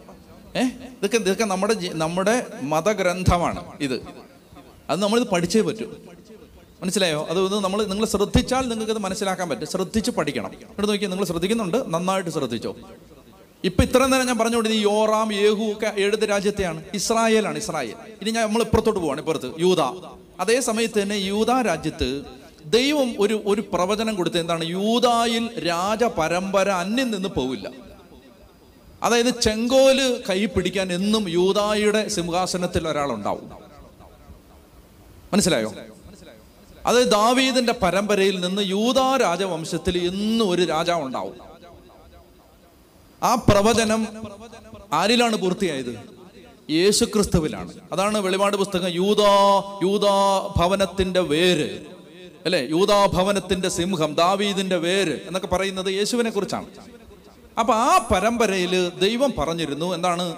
ആ ആണുങ്ങൾ രാജാക്കന്മാര് മാത്രമേ ഭരിക്കാവൂ. രാജ്ഞിമാര് ഭരിക്കരുത്. അതിപ്പോൾ സ്ത്രീകൾക്ക് പ്രയാസമൊന്നും ഉണ്ടാവണ്ട. അത് അന്ന് അങ്ങനെ ഒരു നിയമം ഉണ്ടായിരുന്നു. ഇനിയിപ്പോൾ നിങ്ങൾ ഞങ്ങൾ ഭരിച്ചാൽ എന്താ ഭരില്ലേ എന്നൊക്കെ ചോദിച്ചാൽ എനിക്ക് ഉത്തരവൊന്നുമില്ല. അതങ്ങനെയാണ് ബൈബിളിൽ. അതുകൊണ്ട് ഞാൻ പറയുന്നതേ ഉള്ളൂ. അല്ല ഞങ്ങൾ ഭരിച്ചാൽ എല്ലാം ശരിയാവില്ലേ? കർത്താവ് പറഞ്ഞിരുന്നു. അതായത് അത് അത് കർത്താവായ യേശു ക്രിസ്തു വരേണ്ട ഒരു പരമ്പരയാണത്. ആ പരമ്പരയിൽ ആണുങ്ങൾ ഭരിക്കട്ടെ. ഇതാണ് ദൈവത്തിന്റെ ഇഷ്ടം. എന്നാൽ ഒരു രാജ്ഞി ആ ഒരു രാജ്ഞിക്ക് അതങ്ങോട്ട് ഇഷ്ടപ്പെട്ടില്ല. ആ രാജ്ഞി ആ പറഞ്ഞു അതെന്നാ ഞങ്ങൾ പെണ്ണുങ്ങൾ ഭരിച്ചാൽ ശരിയാവില്ലേ? അതുകൊണ്ട് അവൾ എന്നാ ചെയ്യുന്നറിയാം? അവൾ ചെയ്തത് ഒരൊറ്റ ആന്തരി പോലും സിംഹാസനത്തിൽ ഇരിക്കാൻ അവശേഷിക്കാത്ത വിധത്തിൽ സകലെണ്ണത്തിനെ കൊന്നു. ആര്? അവളുടെ പേരാണ് അത്താലിയ. നെത്തോലിയല്ല? അത്താലിയ. എന്താണ് അവളുടെ പേര്? അത്താലിയ. അത്താലിയ ആരാന്നറിയോ? ആരാണ് ഈ കേമി എന്ന് നിങ്ങൾ അന്വേഷിക്കുന്നില്ലേ? ആരാണിത്? ഇവൾ ജസബലിന്റെ മകളാണ്. ആ അപ്പൊ കേമി ആയിരിക്കും അല്ലേ? ജസബലിന്റെ മകളാണിത്. ഈ അത്താലിയ. അപ്പൊ ജസബലിന്റെ മകൾ എങ്ങനെയാണ് യൂതായിലെത്തിയത്? കല്യാണം കഴിപ്പിച്ച് വിട്ടത് അങ്ങോട്ട്. അതാണ് ചില എണ്ണത്തെ അങ്ങോട്ട് കെട്ടിച്ചു വിട്ടാൽ അതോടെ അത് കുടുംബം നശിപ്പിച്ച് കളയും. അപ്പൊ അങ്ങനെയാണ് ഈ ഈ ഈ പിന്നെ അത്താലിയ. ആരാണ് അജി? അത്താലിയ. ആ അത്താലിയ. അവൾ സകലെണ്ണത്തെയും കൊന്നു കളഞ്ഞു. അപ്പൊ ഇത് ഈ വിവരം അറിഞ്ഞ അതായത് ഇവളെല്ലാത്തിനെയും ഉന്മൂലനാശം വരുത്തും എന്ന് മനസ്സിലാക്കിയപ്പോൾ രാജകുടുംബത്തിലെ സകലരെയും വധിച്ചപ്പോൾ ഈ അഹസിയ എന്ന് പറയുന്ന രാജാവിന്റെ മകൻ യോവാഷ് എന്ന് പറയുന്ന ഒരു കുഞ്ഞ് കുഞ്ഞുണ്ട് ചെറിയ കുഞ്ഞാണ്. ഇവളിങ്ങനെ എല്ലാവരെയും കൊന്നു കൊന്നു കൊന്നു വന്നപ്പോൾ ഈ കൊച്ചിനെ രാജാവിന്റെ ആ സഹോദരി അതായത് അവന്റെ ആന്റി എടുത്തങ്ങ് മാറ്റി. കൊണ്ട് എവിടെയോ ദൂരെ ഒരു സ്ഥലത്ത് കൊണ്ടുപോയി ഒളിപ്പിച്ച് വളർത്തി രഹസ്യമായിട്ട് വളർത്തി. നിങ്ങൾക്ക് മനസ്സിലാവുന്നുണ്ടോ? അതായത് നമ്മൾ തിന്മ തിന്മ പദ്ധതി ഒരുക്കുന്ന ആളുകളെല്ലാം മനസ്സിലാക്കേണ്ട ഒരു സംഗതി. നമ്മളിങ്ങനെ ഒരുപാട് പേരെ നശിപ്പിക്കാൻ ഓരോന്നോരോന്ന് ചെയ്ത് ചെയ്ത് വരുമ്പോൾ നിന്നെ നശിപ്പിക്കാൻ ഒരാൾ വളർന്നു വരുന്നുണ്ട്. അത് ഓർക്കില്ല അന്നേരം. ഈ എല്ലാവരും ഇങ്ങനെ തലവെട്ടി തലവെട്ടി നശിപ്പിച്ച് ആ കുടുംബം കലക്കി ഈ കുടുംബം കലക്കി ഈ കല്യാണവും മുടക്കി അവരെക്കുറിച്ച് അപവാദവും പറഞ്ഞ് ഇവരെക്കുറിച്ച് അപവാദവും പറഞ്ഞ് നടക്കുന്ന ആളുകൾ ഓർത്തിരിക്കണം. നിന്നെ അടിച്ച് നശിപ്പിക്കാൻ ഒരുത്തം വളർന്നു വരുന്നുണ്ട്. അത് ഓർത്തോണം അത്? അത് ഈ രാജ്ഞി ഇങ്ങനെ സിംഹാസനത്തിരിക്കുമ്പോൾ അതൊന്നും ഓർക്കത്തില്ല. അപ്പൊ അവൾ എന്ത് ചെയ്തു? സകലെണ്ണത്തെയും അപ്പോൾ അപ്പൊ അഗസിയായുടെ മകൻ യോവാഷിനെ അഗസിയായുടെ പെങ്ങൾ കൊണ്ടുപോയി ദൂരെ ഒരിടത്ത് കൊണ്ടുപോയി ഒളിപ്പിച്ച് വളർത്തി. എന്നിട്ട് അവനെ ഇത്തിരി പ്രായമായപ്പോൾ അവനെ കൊണ്ട് അവന് ഏഴ് വയസ്സായപ്പോൾ അവനെ രംഗത്ത് കൊണ്ടുവന്നു. കൊണ്ടുവന്നിട്ട് പുരോഹിതൻ യഹോദയ അവനെ രാജാവായിട്ട് വാഴിച്ചു. അത്താലിയ വധിക്കപ്പെട്ടു. അങ്ങനെ അത്താലിയ അത്താലിയയെ കൊന്നു. ഇത്ര ഞാൻ പറഞ്ഞ എന്തിനാണ്? ഈ ഒരു പൊളിറ്റിക്കൽ ടെർമോയിലിന്റെ കാലത്താണ്. ഈ ഒരു രാഷ്ട്രീയ അരക്ഷിതാവസ്ഥയുടെയും രക്തച്ചൊരിച്ചിലിന്റെയും കാലത്താണ് ആർക്ക് പ്രവചിക്കാനുള്ളത്? ഏലീഷായ്ക്ക്. നിങ്ങൾക്ക് മനസ്സിലാക്കിയിരിക്കേണ്ടത് പ്രവാചകന്മാരെല്ലാം എഴുന്നേൽക്കുന്നത് നല്ല കാലങ്ങളിലല്ല മോശം കാലങ്ങളിലാണ്. ദൈവം പ്രവാചകരെ എഴുന്നേൽപ്പിക്കുന്നത് മോശപ്പെട്ട കാലത്താണ്. അതുകൊണ്ട് മോശപ്പെട്ട കാലത്തിന് ചില നല്ല ഗുണങ്ങളുണ്ട്. എന്താണ്? കറകളഞ്ഞ പ്രവാചകന്മാർ എഴുന്നേൽക്കും. പറഞ്ഞേ ഹാലേ ലുയാ ഹാലേ ലുയാ അപ്പൊ അതുകൊണ്ട് നിങ്ങളുടെ കുടുംബങ്ങളിലെ കുഞ്ഞുങ്ങൾ പ്രവാചകന്മാരാവാൻ സാധ്യതയുണ്ടെന്ന ഓർമ്മയിൽ വേണം അവരെ വളർത്താൻ. മനസ്സിലായോ? തല്ലാൻ ജോലിയിലേക്ക് എടുക്കുമ്പോൾ ഓർത്തോണം. ഇവൻ ചിലപ്പോ ഈ പ്രവാചകനാവാൻ സാധ്യതയുള്ള ജന്മമാണ് നിങ്ങൾക്ക് മനസ്സിലാവുന്നുണ്ടോ? കുഞ്ഞുങ്ങളൊക്കെ വളർന്നു വരുമ്പോൾ ഓർത്തോണം. ഇതൊക്കെ ഈ ഈ സഭയുടെ തലവര നിർണയിക്കാൻ ദൈവം വളർത്തിക്കൊണ്ടുവരുന്ന ജന്മങ്ങളായിരിക്കും ഇതൊക്കെ. നമുക്കറിയില്ല. അപ്പൊ ഏതായാലും ഞാൻ പറഞ്ഞു വരുന്ന ഈ ഒരു അരക്ഷിതാവസ്ഥയുടെ കാലത്താണ് അദ്ദേഹം പ്രവർത്തിക്കുന്നത് എന്ന് പറഞ്ഞേ ഹല്ലേ ലുയാ ഏലീഷായുടെ പ്രവർത്തനത്തിലേക്ക് നമുക്ക് തിരിച്ചു വരാം. ഇനി നമുക്ക് ചരിത്രം കുറച്ചുകൂടെ മുന്നോട്ട് പോകാനുണ്ട്. അതായത് ഇവിടെ ഇനി പ്രധാനപ്പെട്ട ഒരു മൂന്ന് മൂന്ന് സംഭവം അല്ലെ മൂന്ന് അല്ലെങ്കിൽ ഒരു നാല് സംഭവം പറഞ്ഞാൽ ഇരുപത്തഞ്ച് അധ്യായങ്ങൾ കഴിയും. ഒരു നാല് സംഭവം. ആ നാല് സംഭവം കൂടെ പറഞ്ഞ ഈ ഹിസ്റ്ററി പാർട്ടങ്ങ് കഴിയും. പിന്നെ നമുക്ക് കുറച്ചുകൂടെ എളുപ്പമുണ്ട്. നിങ്ങൾക്ക് മടുക്കുന്നുണ്ടോ? അടുത്ത അടുത്തത് ഈ ഈ ചരിത്രം നമ്മൾ ഇനി മനസ്സിലാക്കുക ഒരു നാല് കാര്യം. ഒന്നാമത്തെ കാര്യം ഇതാണ്. എന്നെ ശ്രദ്ധിച്ചേ. ഇതിപ്പോ തെക്കും വടക്കുമായിട്ട് രണ്ട് രാജ്യമായിട്ടിരിക്കുകയല്ലേ? ആണല്ലോ. അപ്പൊ ഇനി ഇനി അടുത്ത നടക്കാൻ പോകുന്ന ഒരു സംഭവം. ഈ വടക്ക് ഭാഗത്തുള്ള പത്ത് ഗോത്രങ്ങൾ എന്നേക്കുമായി ഇനി ഒരിക്കലും തിരിച്ചു വരാനാവാത്തതുപോലെ നഷ്ടപ്പെടും. ആ പത്ത് ഗോത്രങ്ങളെ നിങ്ങൾ ഇന്ന് ഏതെങ്കിലും ഒരു യഹൂദനെ നിങ്ങൾ പാലസ്തീനായുടെ ഏതെങ്കിലും തെരുവുകളിൽ വെച്ച് ജെറുസലേമിന്റെ തെരുവുകളിൽ വെച്ച് തടഞ്ഞു നിർത്തി ചോദിക്കുകയാണ് എവിടെയാണ് ആ ആ ആഷേർ ഗോത്രം? എവിടെയാണ് ആ ശിമയോന്റെ ഗോത്രം? എവിടെയാണ് ആ റൂബന്റെ ഗോത്രം? എന്ന് ചോദിച്ചാൽ അവരിങ്ങനെ കൈമലർത്തിക്കൊണ്ടും നിസ്സഹായതയോടെയും നിങ്ങളോട് മറുപടി പറയും. അവർ നഷ്ടപ്പെട്ടു പോയി. അറിയാൻ പാടില്ല. അവരെക്കുറിച്ച് നിങ്ങൾ ഇന്ന് ചരിത്ര ഗ്രന്ഥങ്ങളിൽ തിരഞ്ഞാൽ നിങ്ങൾക്ക് കിട്ടുന്ന മറുപടി ഇങ്ങനെയാണ്. ഒരു വാക്കാണ് ഒരു സെന്റൻസ് ആണ്. The lost tribes of Israel ഇസ്രയേലിന്റെ നഷ്ടപ്പെട്ടു പോയ ഗോത്രങ്ങൾ. പത്ത് ഗോത്രങ്ങൾ ഇല്ലാതായി. അതായത് ദൈവം തെരഞ്ഞെടുത്തൊരു ജനതയുടെ സിംഹഭാഗവും അറ്റുപോയി. അതൊരു വലിയ പാഠമാണ്. എന്തുകൊണ്ട് അറ്റുപോയി? അത് നമ്മൾ വായിക്കുന്നത് രാജാക്കന്മാരുടെ രണ്ടാം പുസ്തകത്തിന്റെ പതിനഞ്ചാം അധ്യായത്തിലാണ്. അത് ആ ഭാഗം ഒന്ന് വായിക്കുന്നത് നല്ലതാണ്. എടുത്തേ. രാജാക്കന്മാരുടെ രണ്ടാം പുസ്തകത്തിന്റെ പതിനഞ്ചാമത്തെ അധ്യായത്തിൽ ഇരുപത്തി ഒൻപതാമത്തെ വാക്യം മുതൽ ഒന്ന് വായിക്കണം. രണ്ട് രാജാക്കന്മാർ പതിനഞ്ചാം അധ്യായത്തിന്റെ ഇരുപത്തി ഒൻപത് മുതൽ ഒന്ന് ഉറക്കെ വായിക്കണം. രണ്ട് രാജാക്കന്മാർ പതിനഞ്ച് ഇരുപത്തി ഒമ്പത് മുതൽ വായിക്കാമോ? ഇസ്രായേൽ രാജാവായ പെക്കാഹിന്റെ കാലത്ത് ഇയോൺ ആബൽ ബത്മാക്ക യനോവ കേദഷ് ഹസോർ ഗലയാദ് അതിനകത്ത് ഒരു പേര് നിങ്ങൾക്ക് പരിചയമുണ്ട്. ഏതാണത്? ആ ഗലയാദ് പിന്നെ കുറച്ച് പേർക്ക് അറിയായിരിക്കും. ഗലീലി. മനസ്സിലായോ? ഗലീലി. അതെവിടെയാ? ആ- സ്ഥലം എവിടെയാ? കർത്താവിശമിശിക ജീവിച്ചിരുന്ന സ്ഥലമാണത് ഗലീലി. ആ സ്ഥലങ്ങളൊക്കെ ഉൾപ്പെടെ. അപ്പൊ അതെല്ലാം നിങ്ങൾ ഓർക്കണം അതെല്ലാം ഈ വടക്ക് ഭാഗമാണ്. സൗത്ത് അല്ല നോർത്താണ് ഈശോമിശിക ജനിച്ചു വളർന്ന നസറത്തും ഗലീലിയും വളർന്ന ജീവിച്ച കവർണാമും എല്ലാം നോർത്തിന്റെ ഭാഗമാണ്. ആ നഷ്ടപ്പെട്ടു പോയ ഗോത്രങ്ങളുടെ സ്ഥലമായിരുന്നു അതെല്ലാം. അപ്പോൾ ആ സ്ഥലം ആ സ്ഥലം എന്ത് ചെയ്തു? വായിച്ചേ എന്ത് സംഭവിച്ചു? ഈ നഫ്താലി പ്രദേശം മുഴുവൻ അസീറിയ രാജാവായ തിഗ്ലാത്ത് പിലേസർ പിടിച്ചടക്കി ജനത്തെ തടവുകാരാക്കി അസീറിയയിലേക്ക് കൊണ്ടുപോയി. അതായത് ഇത് സംഭവിക്കുന്നത് ബി സി എഴുന്നൂറ്റി ഇരുപത്തി രണ്ടിലാണ് ബി സി എഴുന്നൂറ്റി ഇരുപത്തി രണ്ട് ബി സി എഴുന്നൂറ്റി ഇരുപത്തിരണ്ടിൽ പെക്കാഹ് എന്ന് പറയുന്ന രാജാവ് ഭരിക്കുന്ന കാലത്ത് ഈ ഗലീലി ഉൾപ്പെടുന്ന നഫ്താലി പ്രദേശം മുഴുവൻ അസീറിയ രാജാവ് പിടിച്ചെടുത്ത് ജനത്തെ അസീറിയയിലേക്ക് നാട് കടത്തി deported the whole whole people to the land of Assyria. എല്ലാവരെയും കൊണ്ടുപോയി. കുറച്ച് പാവപ്പെട്ട കർഷകർ മാത്രം അവിടെ അവശേഷിച്ചു. കുറച്ച് ആളുകൾ എന്ത് ചെയ്യുന്നറിയോ? അതായത് ഇത് സംഭവിക്കുന്നത് ഏതാണ്ട് പ്രധാനമായിട്ട് ഒരു രണ്ട് സ്റ്റേജിലാണ് ഈ നാടുകടത്തിൽ സംഭവിക്കുന്നത്. ആദ്യം സംഭവിച്ചാണ് നമ്മൾ ഇരുപത്തൊമ്പതിൽ വായിച്ചത്. ഇരുപത്തൊമ്പതിൽ വായിച്ചത് ആദ്യമായിട്ട് ഈ അസീറിയ രാജാവ് കുറച്ച് പേരെ അത് മിക്കവാറും ആളുകളെല്ലാം നാട് കടത്തി. കൊണ്ടുപോയി അസീറിയയിലേക്ക്. രണ്ടാമത്തേത് നടക്കുന്നത് ഈ അവശേഷ കുറെ ആളുകൾ അവിടെ അവശേഷിച്ചു. അവരെ വീണ്ടും അസീറിയയിലേക്ക് നടുകടത്തി. അത് പതിനേഴാം അധ്യായത്തിൽ പതിനേഴാം അധ്യായത്തിൽ അതിന്റെ അഞ്ചും ആറ് വാക്യങ്ങൾ വായിച്ചാൽ അതാണ് സെക്കൻഡ് സ്റ്റേജ് പതിനേഴ്. രണ്ട് രാജാക്കന്മാർ പതിനേഴാം അധ്യായത്തിന്റെ അഞ്ചും ആറും വായിക്കാമോ?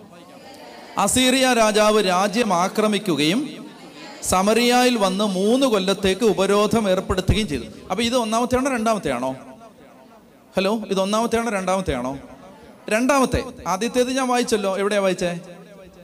പതിനഞ്ചാം അധ്യായത്തിൽ വായിച്ചു. രണ്ടാമത്തേത് പതിനേഴാം അധ്യായത്തിൽ രണ്ടാമത് വീണ്ടും അസീരിയ രാജാവ് വന്ന് രാജ്യം ആക്രമിക്കുകയും സമറിയായിൽ വന്ന് മൂന്ന് കൊല്ലത്തേക്ക് ഉപരോധം ഏർപ്പെടുത്തുകയും ചെയ്തു. ആറാം വാക്യം വായിച്ചേ? ഹോസിയായുടെ ഒൻപതാം ഭരണവർഷം അസീറിയ രാജാവ് സമറിയ അധീനമാക്കി. ഈ സമറിയ കണ്ടോ? സമറിയ. അധീനമാക്കി. അടുത്ത വായിച്ച്. ഇസ്രായേലര് അസീറിയയിലേക്ക് കൊണ്ടുപോയി. ഹാലായിലും ഗോസാനിലെ ഹാബോർ നദീതീരത്തും മേദിയ നഗരങ്ങളിലും പാർപ്പിച്ചു. അപ്പൊ ഇപ്പോ നിങ്ങൾ മനസ്സിലാക്കേണ്ട സംഗതി. ഇപ്പോ ആ പത്ത് ഗോത്രങ്ങൾ താമസിച്ചിരുന്ന സ്ഥലത്ത് വളരെ കുറച്ച് തീരെ പാവപ്പെട്ട അവിടുന്ന് ഓടി രക്ഷപ്പെടാനോ ഞങ്ങൾക്ക് നിങ്ങളെ വേണ്ടാന്ന് പറഞ്ഞ് കുറേ എണ്ണത്തെ ഇട്ടിട്ട് പോയി. അങ്ങനെയുള്ളവർ ഒഴിച്ച് ബാക്കി പത്ത് ഗോത്രത്തിലെ ninety nine point nine nine nine എല്ലാ ആളുകളെയും നാട് കടത്തി അപ്പൊ ആ സ്ഥലങ്ങൾ മുഴുവൻ ഒഴിഞ്ഞു കിടക്കുകയാണ്. ഇനി അവിടെ അവശേഷിച്ച കുറേ ആളുകൾ ഈ അസീറിയയിലേക്ക് പോകാൻ താല്പര്യമില്ലാത്തവർ എന്ത് ചെയ്തു? അവർ യൂതായിലേക്ക് ഇപ്പൊ ഉക്രൈനിൽ യുദ്ധം നടന്നപ്പോൾ പോളണ്ടിലേക്ക് അയൽ രാജ്യങ്ങളിലേക്ക് ആളുകൾ അഭയാർത്ഥികളായി പോയതുപോലെ എന്ത് ചെയ്തു? അസീറിയക്കാർ വന്ന് പിടിച്ചുകൊണ്ട് പോകുന്നതിന് മുമ്പ് അവർ യൂതാ രാജ്യത്തിലേക്ക് അവരെന്ത് ചെയ്തു? ഓടിപ്പോയി. അങ്ങനെ കുറച്ച് പേര് ഓടിപ്പോയി. അങ്ങനെ ഓടിപ്പോയി അവിടെ ജീവിച്ച ആളുകളുടെ തലമുറ തലമുറ തലമുറയെ പെട്ട ഒരു വല്യമ്മയെ സുവിശേഷത്തിൽ നമുക്ക് കാണാൻ പറ്റും. ഒരു ഗസ് വർക്ക് നടത്താവോ? അങ്ങനെ ഈ കാലത്ത് അസീറേക്കാർ വന്ന് പിടിച്ചുകൊണ്ട് പോയി നാട് കടത്താൻ തുടങ്ങിയപ്പോൾ അവിടുന്ന് യോ ഞങ്ങൾക്ക് അസീരയിലെങ്കിലും പോകണ്ടേ എന്ന് പറഞ്ഞിട്ട് ഓടി രക്ഷപ്പെട്ട് യൂതായി പോയി. ഞങ്ങൾ ഞങ്ങൾ ശത്രുക്കളാണ്. എന്നാലും ഞങ്ങൾക്ക് അഭയം തരണേ എന്നൊക്കെ പറഞ്ഞ് അവിടെ ജീവിച്ച ഒരു വല്യപ്പന്റെ ആ മകൾ മകൾ മകൾ മക്കൾ മക്കൾ മക്കൾ വന്ന് ഒരു വല്യമ്മ സുവിശേഷത്തിലുണ്ട്. ഏ? അല്ലല്ല സുവിശേഷത്തിൽ സുവിശേഷത്തിൽ ഈശോയുടെ ജീവിതകാലത്ത് കർത്താവ് വിശ്വമിശികായ ദേവാലയത്തിൽ കൊണ്ടുവന്ന് കഴിയുമ്പോൾ ഒരു വലിയ ആ ഒരു വല്യമ്മച്ചി ആ അവളെ പറയുന്നത് ആഷേർ വംശജയായ അവൾ. ഈ നാട് കടത്തപ്പെട്ട പത്ത് ഗോത്രത്തിലെ ഒരു വംശമായത് ആഷേർ വംശജയായ അവൾ. ദൈവരാജ്യം പ്രതീക്ഷിച്ചിരു ദേവാലയത്തിൽ പ്രാർത്ഥിച്ചു കഴിഞ്ഞ ആ വല്യമ്മ യൂതയായിലേക്ക് ഓടി രക്ഷപ്പെട്ട ആ ആളുകളുടെ വംശപരമ്പരയപ്പെട്ട ഒരു അമ്മച്ചിയാണ്. അങ്ങനെ ചുരുക്കം ചില ആളുകൾ യൂതയായിലേക്ക് പോയി. ഗസക്കിയയുടെ കാലത്ത് നമ്മൾ കാണുന്നുണ്ട്. ഗസക്കിയ ആൾ വന്ന ആളുകളെ എല്ലാം വെൽക്കം ചെയ്തു. നിങ്ങൾ വന്നോളാൻ പറഞ്ഞു. നിങ്ങൾ ഈ നിങ്ങളുടെ ഇവിടെ വന്നോളാൻ പറഞ്ഞു. ഇപ്പൊ ഇത് ഇത്രയും മനസ്സിലായ? പതിനഞ്ച് പതിനേഴ് അധ്യായങ്ങൾ നമ്മൾ കാണുന്നത്. അതായത് ഈ ഇരുപത്തഞ്ച് അധ്യായങ്ങളിലെ പ്രധാനപ്പെട്ട ഒരു സംഭവം അസീറിയക്കാർ വന്ന് പത്ത് ഗോത്രങ്ങളെ നാമാവശേഷമാക്കി. പറഞ്ഞേ ഹാലേ അടുത്ത ചോദ്യം. എന്താണ് അതിന്റെ കാരണം? ഈ കാരണം നമ്മൾ ചോദിച്ചാൽ അതിന് ഉത്തരം പതിനേഴാം അധ്യായത്തിൽ തരുന്നുണ്ട്. അതൊന്ന് വായിക്കുന്നത് നല്ലതാണ്. എന്താ കാരണം? ഈ കുടുംബങ്ങൾ ഇല്ലാതായതിന്റെ കാരണം എന്താ? ഈ തലമുറ നശിച്ചതിന്റെ കാരണം എന്താ? പതിനേഴാം അധ്യായത്തിന്റെ ഏഴ് മുതൽ ഉച്ചത്തിൽ വായിക്കണം. അത് നമുക്ക് ഒത്തിരി വിടുതൽ തരേണ്ട വചനങ്ങളാണ്. ഉറക്ക വായിക്കണം എല്ലാവരും മടി പിടിച്ചിരിക്കുന്നവരെല്ലാം സ്ക്രീനിൽ നോക്കി വായിച്ച്? ഉറക്ക വായിച്ച്? ഇങ്ങനെ സംഭവിച്ചതിന് കാരണം ഇതാണ്. തങ്ങളെ ഈജിപ്തിൽ നിന്ന് ഫറവോ രാജാവിന്റെ അടിമത്തത്തിൽ നിന്ന് മോചിപ്പിച്ച തങ്ങളുടെ ദൈവമായ കർത്താവിനെതിരെ സി അതായത് നമ്മുടെ കുടുംബങ്ങൾ ഇല്ലാതാവുന്നതിന്റെ പ്രധാനപ്പെട്ട ഒരു കാരണം എന്താണ്? ഈ ദൈവത്തെ മറന്നുപോയി. അടിമത്തത്തിൽ നിന്ന് വിടുവിച്ചത് ദൈവമാണ് എന്ന സത്യം മറന്നുപോയി. അത് ഇങ്ങനെ ഈ ജനറേഷൻസ് ആഫ്റ്റർ ജനറേഷൻസ് സംഭവിക്കാൻ സാധ്യതയുള്ള ഒരു ഡേഞ്ചറാണിത് അതായത് ദൈവത്തെ മറന്നുപോകും മനസ്സിലായ? കുടുംബങ്ങളിൽ പ്രാർത്ഥന ഇല്ലാതാവും ദൈവാരാധന ഇല്ലാതാവും പള്ളിപ്പോക്ക് ഇല്ലാതാവും ജപമാല ചൊല്ലാതാവും. അതായത് അപ്പനും അമ്മയ്ക്ക് നല്ല ഭക്തരാണ് മക്കളുടെ കാലം വരുമ്പോഴേക്കും പിന്നെ പ്രാർത്ഥനയില്ല. പിന്നെ ഏതായത് ജോലി കഴിഞ്ഞ് രാത്രിയൊക്കെയാണ് വരുന്നത് കുടുംബ പ്രാർത്ഥന എന്ന് പറയുന്ന സാധനമില്ല. അപ്പച്ചനും അമ്മച്ചയൊക്കെ രാവിലെയും വൈകിട്ടും പ്രാർത്ഥിക്കുന്നവരാണ് മക്കളുടെ കാലം വന്നപ്പോൾ ഒരു നേരമായി പ്രാർത്ഥന. പിന്നെ അവരുടെ മക്കളുടെ കാലം വന്നപ്പോൾ പ്രാർത്ഥനയേ ഇല്ലാതായി. മനസ്സിലാകുന്നുണ്ട് അതായത് തലമുറയിൽ സംഭവം. അപ്പം നമ്മൾ ജാഗ്രത പുലർത്തേണ്ട വലിയൊരു മേഖല നമ്മളെ വിടുവിച്ചൊരു ദൈവത്തെ മറക്കരുത്. നമ്മളെ മോചിപ്പിച്ചൊരു ദൈവത്തെ മറക്കരുത്. പറഞ്ഞേ ഹാലേലുയാ. ചതി പറഞ്ഞേ ഹാലേലുയാ. നമുക്ക് ആരാണ് നമ്മളെ വിടുവിച്ചത് എന്ന് മറന്നു പോകരുത്. ഏത് അടിമത്തത്തിൽ നിന്നാണ് നമ്മൾ വന്നത് എന്ന് മറന്നു പോകരുത്. നമ്മൾ വന്ന വഴി മറക്കാൻ പാടില്ല. ഒന്നാമത്തെ കാര്യം ഇതാണ്. അടുത്ത വാക്യം വായിച്ചേ. അവർ അന്യദേവൻ വാക്യം എട്ട്. വായിക്കാമോ? അവർ അന്യദേവന്മാരോട് ഭക്തിയാദരങ്ങൾ കാണിക്കുകയും കർത്താവ് ഇസ്രായേൽ ജനത്തിന്റെ മുമ്പിൽ നിന്ന് ഉച്ചാടനം ചെയ്ത ജനതകളുടെ ആചാരങ്ങളിലും ഇസ്രായേൽ രാജാക്കന്മാർ ആവിഷ്കരിച്ച അനുഷ്ഠാനങ്ങളിലും വ്യാപരിക്കുകയും ചെയ്തു. ദൈവമായ കർത്താവിന് ഇസ്രായേൽ ജനം രഹസ്യമായി ചെയ്തു. കാവൽ ഗോപുരം മുതൽ സുരക്ഷിത നഗരം വരെ എല്ലായിടത്തും അവർ പൂജാഗിരികൾ നിർമ്മിച്ചു. അവർ എല്ലാ കുന്നുകളിലും വൃക്ഷച്ചുവട്ടിലും സ്തംഭങ്ങളിലും സ്തംഭങ്ങളും അക്ഷേര പ്രതിഷ്ഠകളും സ്ഥാപിച്ചു. കർത്താവ് അവരുടെ മുമ്പിൽ നിന്ന് ഓടിച്ചു കളഞ്ഞ ജനതകൾ ചെയ്തതുപോലെ അവർ പൂജാഗിരികളിൽ ധൂമാർച്ചന നടത്തി. അവ ദുഷ്പ്രവർത്തികൾ ചെയ്ത് കർത്താവിനെ പ്രകോപിപ്പിച്ചു. കർത്താവ് വിലക്കിയിരുന്ന സി അതായത് ഈ ജനം നാട് കടത്തപ്പെട്ടതിന്റെ ഈ നിലത്തിരിക്കാൻ പറ്റുന്നവരുണ്ട്? നിലത്തിരിക്കാം കേട്ടോ. പുറത്തിരിക്കുന്നതിൽ നല്ലതാണ് നിലത്തകത്തിരിക്കുന്നത്. പറഞ്ഞേ ഹാലേലുയാ ആ ഇങ്ങോട്ട് നോക്കി ഇങ്ങോട്ട് നോക്കിയോ അപ്പോൾ അതായത് എന്തെന്നറിയോ? അതായത് ഈ കാരണങ്ങൾ എന്തെന്നറിയോ? യഥാർത്ഥത്തിൽ ഈ കാരണങ്ങൾ എന്നെ ശ്രദ്ധിച്ചു എന്നെ ശ്രദ്ധിച്ചു എന്നെ ശ്രദ്ധിച്ചോ? ഈ കാരണം രാഷ്ട്രീയ കാരണമല്ല. അതായത് ഇപ്പോൾ നമ്മളിപ്പോൾ ഈ ഇവിടെ ഈ യുദ്ധം ഉണ്ടായതിന് ഇപ്പോൾ റഷ്യ ഉക്രൈനെ ആക്രമിച്ചതിന്റെ കാരണം അത് അനലൈസ് ചെയ്യുന്ന രാഷ്ട്രീയ നിരീക്ഷകർ എന്താ സംഭവം? അത് അതിന് ഒരു പൊളിറ്റിക്കൽ റീസൺ ഉണ്ട് അല്ലേ? അതിനൊരു പൊളിറ്റിക്കൽ റീസൺ ഉണ്ട്. റഷ്യക്ക് ഉണ്ടായ ചില അസ്വസ്ഥതകളുണ്ട്. അപ്പോൾ അതിന്റെ ഈ ഈ കാരണങ്ങൾ കണ്ടെത്തുന്ന അത് അന്വേഷിക്കുന്ന ചരിത്രകാരന്മാർ അത് അന്വേഷിക്കുന്ന നിരീക്ഷകർ അവർ പറയും ഇന്ന ഇന്ന കാരണങ്ങളാണ് റഷ്യ ഉക്രൈൻ യുദ്ധത്തിലേക്ക് നയിച്ചത്. അല്ലെങ്കിൽ നമ്മൾ സ്കൂളിൽ പഠിക്കാൻ പഠിച്ചേ രണ്ടാം ലോകമഹായുദ്ധത്തിന്റെ കാരണങ്ങളും ഫലങ്ങളും. ഇത് ഇതിന് കാരണമുണ്ട്. ആ കാരണങ്ങൾ പൊളിറ്റിക്കലാണ് രാഷ്ട്രീയ കാരണങ്ങളാണ്. എന്നാൽ ബൈബിൾ പറയുന്നത് രാഷ്ട്രീയ കാരണങ്ങളല്ല. നമ്മൾ ശ്രദ്ധിക്കണം. അതായത് ഏത് ജനതയുടെയും തകർച്ചയ്ക്ക് പിന്നിൽ ചില സാമൂഹിക കാരണങ്ങൾ ഉണ്ടാവാം ചില സാംസ്കാരിക കാരണം രാഷ്ട്രീയ കാരണങ്ങൾ ഉണ്ടാവാം പക്ഷെ ബൈബിൾ പറയുന്നത് ആ കാരണങ്ങളല്ല. ബൈബിൾ പറയുന്നത് there is a spiritual reason ഒരു ആത്മീയ കാരണമുണ്ട്. കുടുംബം തകർന്നതിന് ഒരു ആത്മീയ കാരണമുണ്ട്. നിങ്ങൾക്ക് മനസ്സിലാക്കിയിരിക്കണം ഇത് അതായത് ഏറ്റവും പ്രധാനപ്പെട്ട നിങ്ങളിപ്പോൾ ഇവിടെ ഇരിക്കുന്ന സകലരും നിങ്ങളുടെ കുടുംബത്തെ ഒന്ന് നവീകരിക്കാൻ ഒന്ന് റിവൈവ് ചെയ്തെടുക്കാൻ ആഗ്രഹിക്കുന്നെങ്കിൽ ആദ്യം നിങ്ങൾ റിവൈവ് ചെയ്യേണ്ടത് എന്തെന്നറിയാം? നിങ്ങളുടെ കുടുംബത്തിലെ ദൈവാരാധന. അവിടെയാണ് everything the loss the destruction the started by the lack of worship ദൈവത്തെ ആരാധിക്കുന്നത് ഇല്ലാതായതിന്റെ പേരിലാണ് ഈ തകർച്ച ആരംഭിച്ചത്. കണ്ടോ ഇവിടെ ഈ കാരണം എല്ലാം വേറൊന്നും പറയുന്നില്ല. അത് ഈ ജനം ദൈവത്തെ മറന്നു. ജനം വിഗ്രഹങ്ങളെ പുറകെ പോയി അന്ധവിശ്വാസത്തിന്റെ പുറകെ പോയി. ജനം എന്ത് ചെയ്തു? ജനം ദൈവത്തെക്കാൾ അധികം മറ്റു കാര്യങ്ങൾക്ക് പ്രാധാന്യം കൊടുത്തു. അതായത് ഒത്തിരി ദൈവത്തെ ആരാധിക്കുന്നു എന്ന് പറയുന്ന ആളുകളും ഇപ്പം ഈ ദിവസങ്ങളിൽ ഒരാളോട് സംസാരിക്കുന്നത് അപ്പോൾ സംസാരിക്കാൻ പറഞ്ഞു എങ്ങനെയാണ്? ഞാൻ ചോദിച്ചു ഭക്തനാണോ? ഭാര്യയും ഭർത്താവും സംസാരിച്ച് ചോദിച്ചു ഭർത്താവ് "ഏ, ഭാര്യ അങ്ങനെ ഒത്തിരി പ്രാർത്ഥിക്കുന്നില്ല അവൾ പറഞ്ഞു ഞാൻ അങ്ങനെ ഒത്തിരി പ്രാർത്ഥിക്കുന്ന ആളൊന്നും അല്ല അച്ഛാ. ഭർത്താവ് അപ്പോൾ ആ ഭർത്താവ് പറഞ്ഞു ഞാൻ ഒത്തിരി പ്രാർത്ഥിക്കുന്ന ആളാന്ന് പറഞ്ഞു. ഒത്തിരി ദൈവവിശ്വാസമുള്ള ആളാണ്. ബൈബിളൊക്കെ നന്നായിട്ട് ഒത്തിരി വായിക്കുന്ന ആളാന്ന് പറഞ്ഞു. ഓക്കെ വെരി ഗുഡ് അപ്പൊ അതെല്ലാം പറഞ്ഞു കഴിഞ്ഞിട്ട് അപ്പൊ ഞാൻ പിന്നെ അത് അടുത്ത കാര്യം ചോദിക്കുമ്പോൾ പറയുന്നത് കുറച്ച് അസ്ട്രോളജി ഒക്കെ ഉണ്ട്. കുറച്ച് അസ്ട്രോളജി എന്ന് പറഞ്ഞാൽ മറ്റേ എന്താണ് ഈ ജ്യോതിഷം ജാതകം. ദൈവത്തിൽ വിശ്വാസമുണ്ട്. എന്നാൽ അതേസമയം കുറച്ച് അസ്ട്രോളജി കുറച്ച് അങ്ങനെയുള്ള കാര്യങ്ങൾ ഞാൻ പറയുന്നത് ഇങ്ങനെ ഇല്ലാത്തവരെ കാണ് കണ്ടു കിട്ടുക ഇപ്പൊ പാടാണ്. ദൈവം നോക്കുന്നതെന്നറിയാം. ദൈവം നോക്കുന്നത് നീ യേശു ക്രിസ്തുവിൽ അടിയുറച്ച് വിശ്വസിക്കുന്ന ഒരാളാണോ? ഇപ്പൊ നമ്മൾ ഇവിടെ താമസിക്കും ഇവിടെ താമസിക്കുമ്പോൾ നിങ്ങൾ നിങ്ങൾ ആലോചിച്ച് നോക്കേണ്ടത് ഒരു ധ്യാന കേന്ദ്രത്തിന് എന്തെല്ലാം ശക്തികളോടാണ് യുദ്ധം ചെയ്യാനുള്ളത്? നമ്മൾ ചിലപ്പോൾ മടുത്തു പോവും. മാനുഷിക ശക്തി നമ്മൾ ചിലപ്പോൾ മടുത്തു പോവും.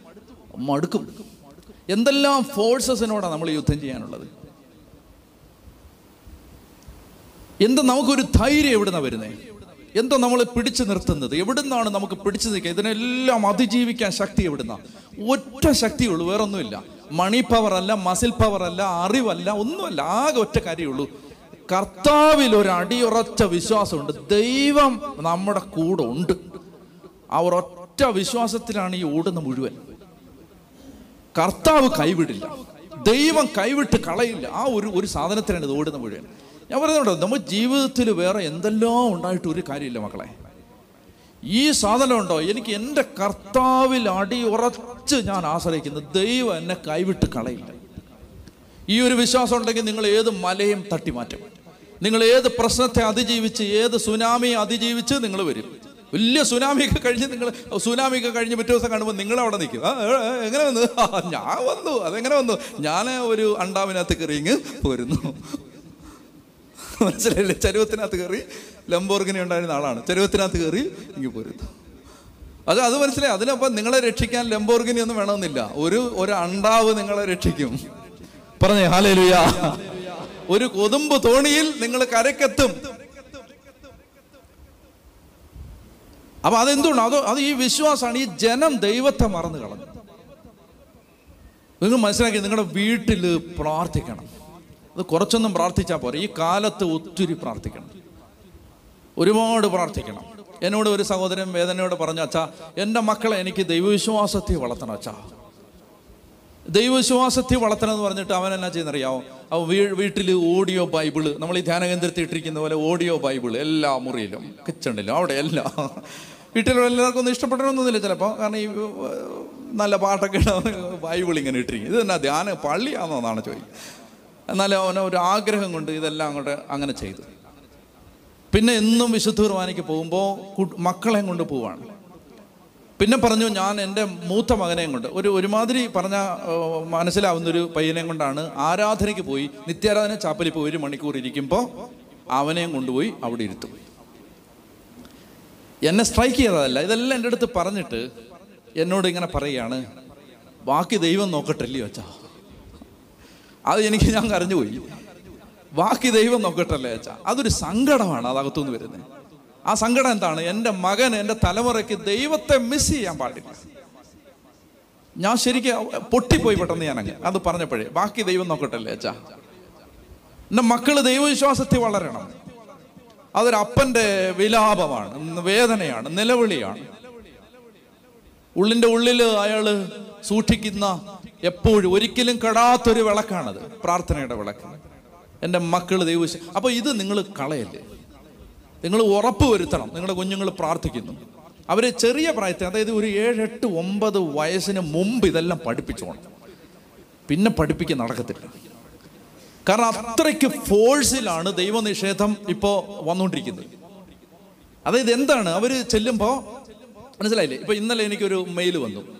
അതിനകത്ത് ഒരു സഹോദരി ആരെന്നറിയാം പെട്ടെന്ന് ലൊക്കേറ്റ് ചെയ്യാനോട് പറ്റിയില്ല ആരാന്ന്. അത് അതായത് ഇങ്ങനെയാണ് പെട്ടെന്ന് ഈ ഉറ ഈ മെയിൽ വായിച്ച് തീർത്തിട്ടേ ഉറക്കത്തുള്ളൂ. അങ്ങനെയാണ്. മെയിൽ വന്നാൽ അത് തീർത്തിട്ടേ ഉറങ്ങത്തുള്ളൂ. അപ്പോൾ അത് ഈ പകുതി ഉറക്കത്തിനിടെ വായിച്ചാണ്. അതുകൊണ്ട് എന്താ ഏതാ ആര് എന്നൊക്കെ മറന്നുപോയി. പക്ഷെ സംഭവം അങ്ങോട്ട് അകത്ത് കയറി. എന്നുവെച്ചാൽ ഈ ഈ ഫിലിം ഫെസ്റ്റിവൽ നടക്കുന്ന സമയത്ത് ഞാൻ കണ്ടില്ല. പറഞ്ഞാണ് റിപ്പോർട്ടർ സ്പീച്ചാണ് ഇനി തെറ്റുണ്ടെങ്കിൽ ക്ഷമിച്ചേക്കണം. ഫിലിം ഫെസ്റ്റിവൽ നടക്കുന്ന സമയത്ത് അതിൽ ഏതോ ഒരു സിനിമയിൽ മാതാവിന്റെ ഒരു സ്റ്റാച്യു മറ്റോ കത്തിക്കുന്ന ഒരു രംഗമുണ്ടത്രേ അപ്പോൾ ആ മാതാവിന്റെ സ്റ്റാച്യു കത്തിക്കുന്ന സമയത്ത് ആ കണ്ടുകൊണ്ടിരുന്ന തിയേറ്ററിൽ നല്ല കൈയിടി എന്നിട്ട് ഈ മെയിൽ അയച്ച ആൾ എഴുതിയിരിക്കുകയാണ് അതിനകത്ത് എത്ര ക്രിസ്ത്യാനി കുട്ടികൾ കാണും വെച്ചാ അതിനകത്ത് എത്രയോ ക്രിസ്ത്യാനി കുട്ടികൾ കാണും? അപ്പോൾ അവരും ഇല്ലേ കൈയടിച്ച കൂട്ടത്തിൽ? അപ്പൊ കൈയടിക്കാതിരുന്നാലോ കൈയടിക്കാതിരുന്നാൽ you will be left behind നിങ്ങൾ കൈയടിക്കാതിരുന്നാൽ ഈ ഒരു പഴഞ്ചൻ ഈ ഫിലിം ഫെസ്റ്റിവലിനൊക്കെ വരുന്ന ഏത് പൊട്ടനാണ് ഇത്? ഇതൊന്നും ആസ്വദിക്കാൻ പറ്റാത്ത പൊട്ടൻ. അത്ര ഫോഴ്സിലാണ് ദൈവനിഷേധം വന്നുകൊണ്ടിരിക്കുന്നത്. അത്ര ഫോഴ്സിലാണ് അതായത് നിങ്ങൾ ബൈബിൾ വായിക്കുന്നു എന്ന് പറയുന്നത് നിങ്ങളെ ഹീറോ ആക്കില്ല. ബൈബിൾ കത്തിച്ചാൽ നിങ്ങൾ ഹീറോ ആവും. അതാണ് കാലം. നിങ്ങൾ കൊന്ത ചൊല്ലുന്നു എന്ന് പറഞ്ഞാൽ നിങ്ങൾ ഹീറോ ആവില്ല. നിങ്ങൾ കൊന്ത നിലത്തിട്ട് ചവിട്ടിയാൽ നിങ്ങൾ ഹീറോ ആവും. നിങ്ങൾ വിശുദ്ധ കുർബാനയ്ക്ക് പോകുന്നു എന്ന് പറഞ്ഞാൽ നിങ്ങൾ ഹീറോ ആവില്ല. നിങ്ങൾ സാത്താ സേവയ്ക്ക് പോകുന്നു നിങ്ങൾ ഇലുമിനാറ്റി ആണെന്ന് പറഞ്ഞാൽ നിങ്ങൾ ഹീറോ ആവും. അതാണ് കാലം. ആ കാലത്ത് ഈ എട്ട് ഒമ്പത് പത്ത് പതിനൊന്ന് വയസ്സായിട്ട് പഠിപ്പിക്കാൻ നിൽക്കരുത്. നടക്കില്ലത് ചെറിയ പ്രായത്തിലെ പഠിപ്പിച്ചോണം. ഇത് നമ്മുടെ ജീവൻ മരണ പ്രശ്നമാണ്. കാരണം സോഷ്യൽ മീഡിയ തുറക്ക് അതിനകത്ത് മുഴുവൻ ദൈവനിഷേധം വന്നുകൊണ്ടിരിക്കുന്നത്. കുട്ടികൾക്ക് ഇപ്പം അതാണ് ഇഷ്ടം. അപ്പൊ അത് ഫാഷനാവുകയാണ്. കാരണം അവരുടെ ക്ലാസ്സിലെ അമ്പത് പേരും. പക്ഷേ ചോദിക്കുന്ന ചോദ്യങ്ങൾ ഞാൻ എല്ലാ ബഹുമാനത്തോടും കൂടി അത്തരം ഡീവിയേഷൻസ് ഉള്ള ആളുകളോടുള്ള എല്ലാ ബഹുമാനത്തോടും കൂടി പറയുകയാണ് ചോയ് ഹോമോസെക്ഷൽ ആയാലും ഇപ്പൊ എന്താ അതിനകത്ത് ഇപ്പൊ എന്താ പ്രശ്നം? ആണ് ആണും കല്യാണം കഴിച്ച ഇപ്പൊ എന്താ പ്രശ്നം? ഒരാൾ ലെസ്ബിയൻ ആയാലും അതിനകത്ത് ഇപ്പൊ എന്താ പ്രശ്നം? എന്ന് ചോദിക്കുന്ന ഒരു തലമുറ ഉയർന്നു വരികയാണ്. അപ്പൊ അങ്ങനെ വരുമ്പോഴത്തേന് ഇനിയിപ്പോൾ അത് നമ്മൾ അപ്പോൾ എന്ത് ചെയ്യും? ഇത് ഇനിയിപ്പോൾ എല്ലാം അത് നിങ്ങളെല്ലാം നിന്നെല്ലാം ശപിച്ചിരിക്കുന്നതെന്ന് പറഞ്ഞിട്ട് കാര്യമൊന്നുമില്ല.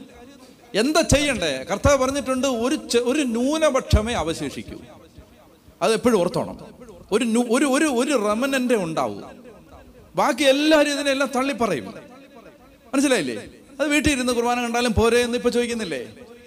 ഇനിയിപ്പോൾ അതൊക്കെ അതിൽ എല്ലാം തള്ളി പറയും കർത്താവ് പറഞ്ഞില്ലേ മനുഷ്യപുത്രം തിരിച്ചു വരുമ്പോൾ ഭൂമി വിശ്വാസം കണ്ടെത്തുവോ? എല്ലാവരും ഒന്നും എല്ലാം അംഗീകരിക്കില്ല. എല്ലാവരും ഒന്നും എല്ലാം അംഗീകരിക്കില്ല. ഞാൻ എനിക്ക് ഭയങ്കര വേദനയോടുകൂടിയാണ് ഞാൻ പറയുന്നത്. എന്ന് വെച്ചാൽ നമ്മൾ ലോഹം ഇട്ട് പുറത്തിറങ്ങാൻ പറ്റില്ല. അപ്പോഴേ ചിരിയും പരിഹാസമാണ്. ആ പരിഹാസം ഉള്ളതുകൊണ്ട് നമ്മൾ ലോകം ഒരുത്തൊന്നുമില്ല പക്ഷേ ഞാൻ പറയുന്നത് എന്തുകൊണ്ടാണത്? എന്തുകൊണ്ടാണ്? എനിക്ക് സങ്കടമുണ്ട്. എന്താണ് കാരണം? ഞങ്ങൾ അച്ഛന്മാർ ലോഹയിട്ട് നടക്കാത്തതുകൊണ്ടാണ് കാരണം. ഒരായിരം അച്ഛന്മാർ ലോഹയിട്ട് ഈ കേരളത്തിലെ തെരുവുകളിലൂടെ നടന്നിരുന്നെങ്കിൽ ആരെങ്കിലും ലോകയെ പരിഹസിക്കുമോ ഇല്ല കാരണം ഇത് അവരുടെ മതം അവർക്ക് കൊടുത്തിരിക്കുന്ന കാത്തലിക് ഫെയ്ത്ത് ജീവിക്കുന്ന ഒരു അച്ഛന്റെ യൂണിഫോമാണ് ഇത് എന്നെല്ലാവർക്കും അറിയാമായിരുന്നു. നമ്മൾ നോർത്ത് ഇന്ത്യയിലെ ഒരു ഗ്രാമം ഇപ്പം ഞാൻ ചണ്ഡീഗഡിൽ ചെന്ന് ഫ്ലൈറ്റ് ഇറങ്ങുമ്പോൾ ലോഗ് ഇട്ട് നടന്നു പോകുമ്പോൾ ചിരിക്കുകയാണ് ആളുകൾ കാരണം എന്താണ്? കാരണം എന്താ വെച്ചാൽ അവർ കണ്ടിട്ടില്ല ഒരു കാത്തലിക് പ്രീസ്റ്റിന്റെ യൂണിഫോം ആണിത്. അതെങ്ങനെ അറിയും? അത് യൂണിഫോം ഇട്ട് നടന്നല്ലേ അറിയൂ? മനസ്സിലായോ? നമ്മൾ അവനെ പറഞ്ഞ് അവന്റെ വായിൽ തിരികെ കയറ്റി എസ്റ്റാബ്ലിഷ് ചെയ്യേണ്ട ഗതികേടാണ് നമുക്കിപ്പം. ഇത് കാത്തലിക് പുരുഷന്റെ ഡ്രസ്സാണ്. മനസ്സിലായി? ലോകം ഇടുന്ന വലിയ ആന കാര്യം എന്നൊന്നും ഞാൻ പറയില്ല. പക്ഷേ നമ്മൾ എന്ത് ചെയ്യുന്നു നമ്മൾ ഇതിൽ നിന്നെല്ലാം വിഡ്രോ ചെയ്ത് പോകുന്നു. നമ്മൾ ഇറങ്ങി നടക്കുന്നില്ല. നമ്മൾ പുറത്ത് പോ- ച- മാർക്കറ്റിൽ ചന്തയിലൊന്നും നമ്മളെ കാണുന്നില്ല ആരും. അവർക്ക് അറിഞ്ഞുകൂടാ? അവർക്ക് പറഞ്ഞേ ഹാലേ ലുയാ സോ അപ്പൊ അതുകൊണ്ട് ഈ രാജാക്കന്മാരൊന്നും തീരാനൊന്നും പോകുന്നില്ല. രാജാക്കന്മാരവിടെ കിടക്കട്ട്. നമുക്ക് നമ്മുടെ കാര്യത്തിലേക്ക് വരാം. അതായത് ഇത് ഈ ഈ അത്രയ്ക്ക് ഫോഴ്സിലാണ് ഇപ്പോൾ ഇപ്പൊ നിങ്ങളൊന്ന് ആലോചിച്ച് നോക്കിയാൽ അപ്പൊ നാളെ ഒരു കാലത്ത് അവർ നമ്മൾ ലോകമായിട്ട് ഇറങ്ങിയാൽ എറിയും ചിലപ്പോ. ചിലപ്പോ എറിയും.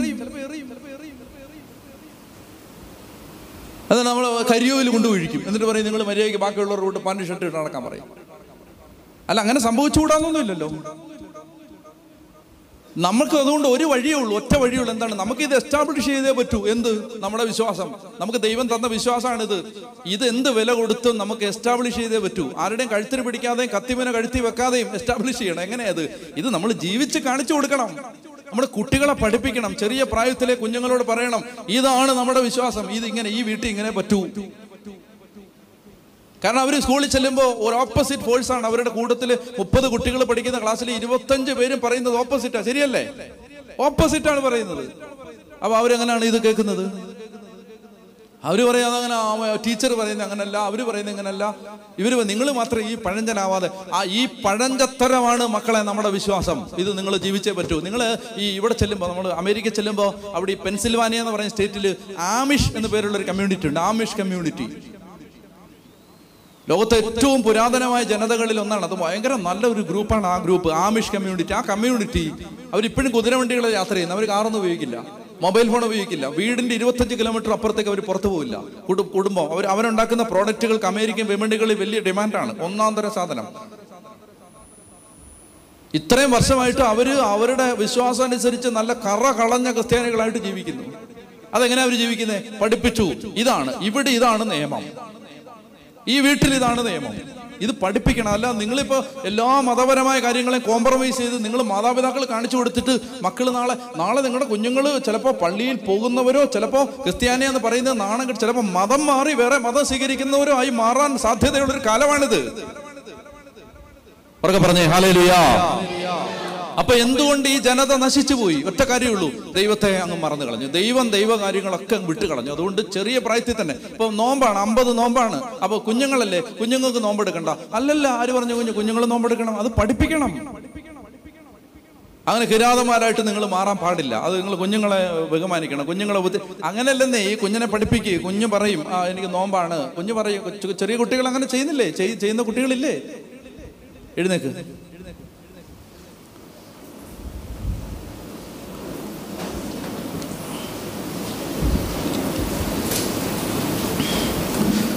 അപ്പൊ അതുകൊണ്ട് ഇതിനകത്ത് ഈ ഇരുപത്തഞ്ച് അധ്യായങ്ങളിൽ പറയുന്ന ഒരു പ്രധാനപ്പെട്ട കാര്യം എങ്ങനെ ഈ ജനത നശിച്ചുപോയി എങ്ങനെ ഈ ജനത ഇല്ലാതായി? അസീറിയക്കാരുടെ ആക്രമണം ജനതയുടെ ഡിപ്പോർട്ടേഷൻ നാടുകടത്തൽ അതിന് കാരണമാണ് ഞാൻ പറഞ്ഞുകൊണ്ടിരുന്നത്. ഒന്ന് കണ്ണടച്ച് പ്രാർത്ഥിക്ക്. വേദനയോടെ പ്രാർത്ഥിച്ചോണം. ദൈവം ഞങ്ങളുടെ കുടുംബങ്ങളിൽ നിന്ന് വിശ്വാസം അറ്റുപോകാൻ പാടില്ല. അത് പ്രാർത്ഥിച്ചോണം. യശയ്യായിൽ ദൈവം ഒരു പ്രവചനം തന്നിട്ടുണ്ട്. എന്നും എപ്പോഴും മാതാപിതാക്കന്മാർ ഒരിക്കലും മറക്കാതെ ജീവിതത്തിൽ ഉരുവിടേണ്ട ഒരു വാഗ്ദാനമാണത്. പ്രവചനം. യശയ്യ അൻപത്തി ഒമ്പതിൽ ദൈവത്തിന്റെ വചനം പറയുന്നു. യശയ്യ അൻപത്തി ഒമ്പത് ഇരുപത്തി ഒന്ന് യശയ്യ അൻപത്തി ഒമ്പത് ഇരുപത്തി ഒന്ന് കർത്താവ് അരളി ചെയ്യുന്നു ഞാൻ അവരുമായി ചെയ്യുന്ന ഉടമ്പടി ഇതാണ്. നിന്റെ മേലുള്ള എന്റെ ആത്മാവും നിന്റെ അധരങ്ങളിൽ ഞാൻ നിക്ഷേപിച്ച വചനങ്ങളും നിന്റെയോ നിന്റെ സന്താനങ്ങളുടെയോ അവരുടെ സന്താനങ്ങളുടെയോ അധരങ്ങളിൽ നിന്ന് ഇനി ഒരിക്കലും അറ്റുപോവുകയില്ല. കർത്താവാണ് അരളി ചെയ്യുന്നത്. ഒന്ന് കണ്ണടച്ച് ഞാൻ പറഞ്ഞു തരാം. ഒന്ന് ഏറ്റു പറയണം ഇതൊന്ന് ഏറ്റു പറയണം ഇന്ന് ഈ ആലയത്തിൽ വെച്ച് ഇത് ഏറ്റു പറയുമ്പോൾ നമ്മുടെ ഇപ്പോൾ ഈ ദൈവത്തെ ആരാധിച്ചുകൊണ്ട് ഇവിടെ മൗണ്ട് കാർമലിൽ ദൈവത്തെ ആരാധിക്കുന്നു ഓൺലൈനിൽ ശുശ്രൂഷയെ സംബന്ധിക്കുന്നു. നിങ്ങൾ എല്ലാവരും ഈ സമയത്ത് ഈ വചനത്തിന്റെ വാഗ്ദാനം പ്രാപിക്കണം. നിങ്ങളുടെ കുടുംബങ്ങൾ ഒരിക്കലും ദൈവത്തിൽ നിന്ന് അറ്റുപോകരുത് ഒരു ഒരു നോൺ ക്രിസ്ത്യൻ ഫാമിലി ആയിട്ടോ അല്ലെങ്കിൽ ഒരു നോൺ പ്രാക്ടീസിങ് ക്രിസ്ത്യൻ ആയിട്ടോ നിങ്ങളുടെ കുടുംബം ഒരിക്കലും മാറരുത്. അതിനിപ്പോ പ്രാർത്ഥിച്ചോ. ഇവിടെ വെച്ച് ഈ ദൈവത്തെ ആരാധിക്കുന്ന ആലയത്തിൽ വെച്ച് അല്ലെങ്കിൽ ഈ ശുശ്രൂഷയെ സംബന്ധിച്ചുകൊണ്ട് കണ്ണടച്ച് വിശ്വാസത്തോടെ ഏറ്റുചൊല്ലി പ്രാർത്ഥിച്ചോ കർത്താവ് അരളി ചെയ്യുന്നു.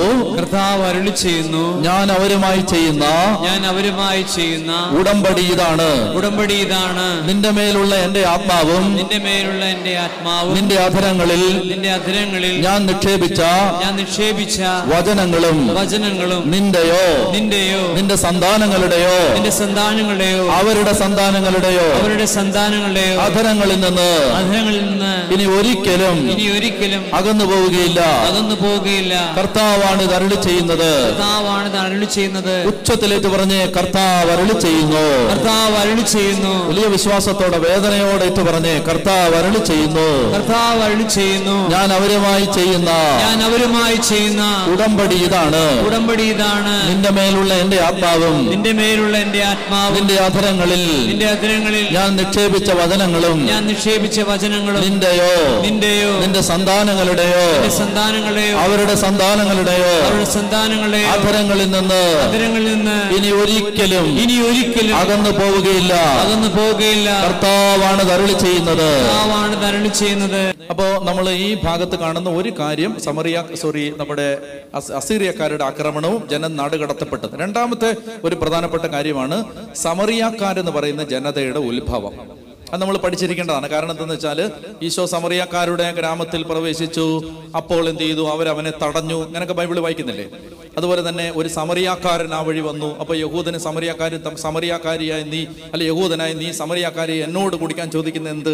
അവർ അപ്പം നമ്മൾ തമ്മിൽ സമ്പർക്കമൊന്നുമില്ലല്ലോ അപ്പൊ ഈ സമറിയാക്കാരെന്ന് പറയുന്ന ഒരു ഗ്രൂപ്പ് ഉദയം ചെയ്തത് എങ്ങനെയാണ് അതാണ് ഈ ഈ ഭാഗത്ത് വിവരിക്കുന്ന മറ്റൊരു കാര്യം.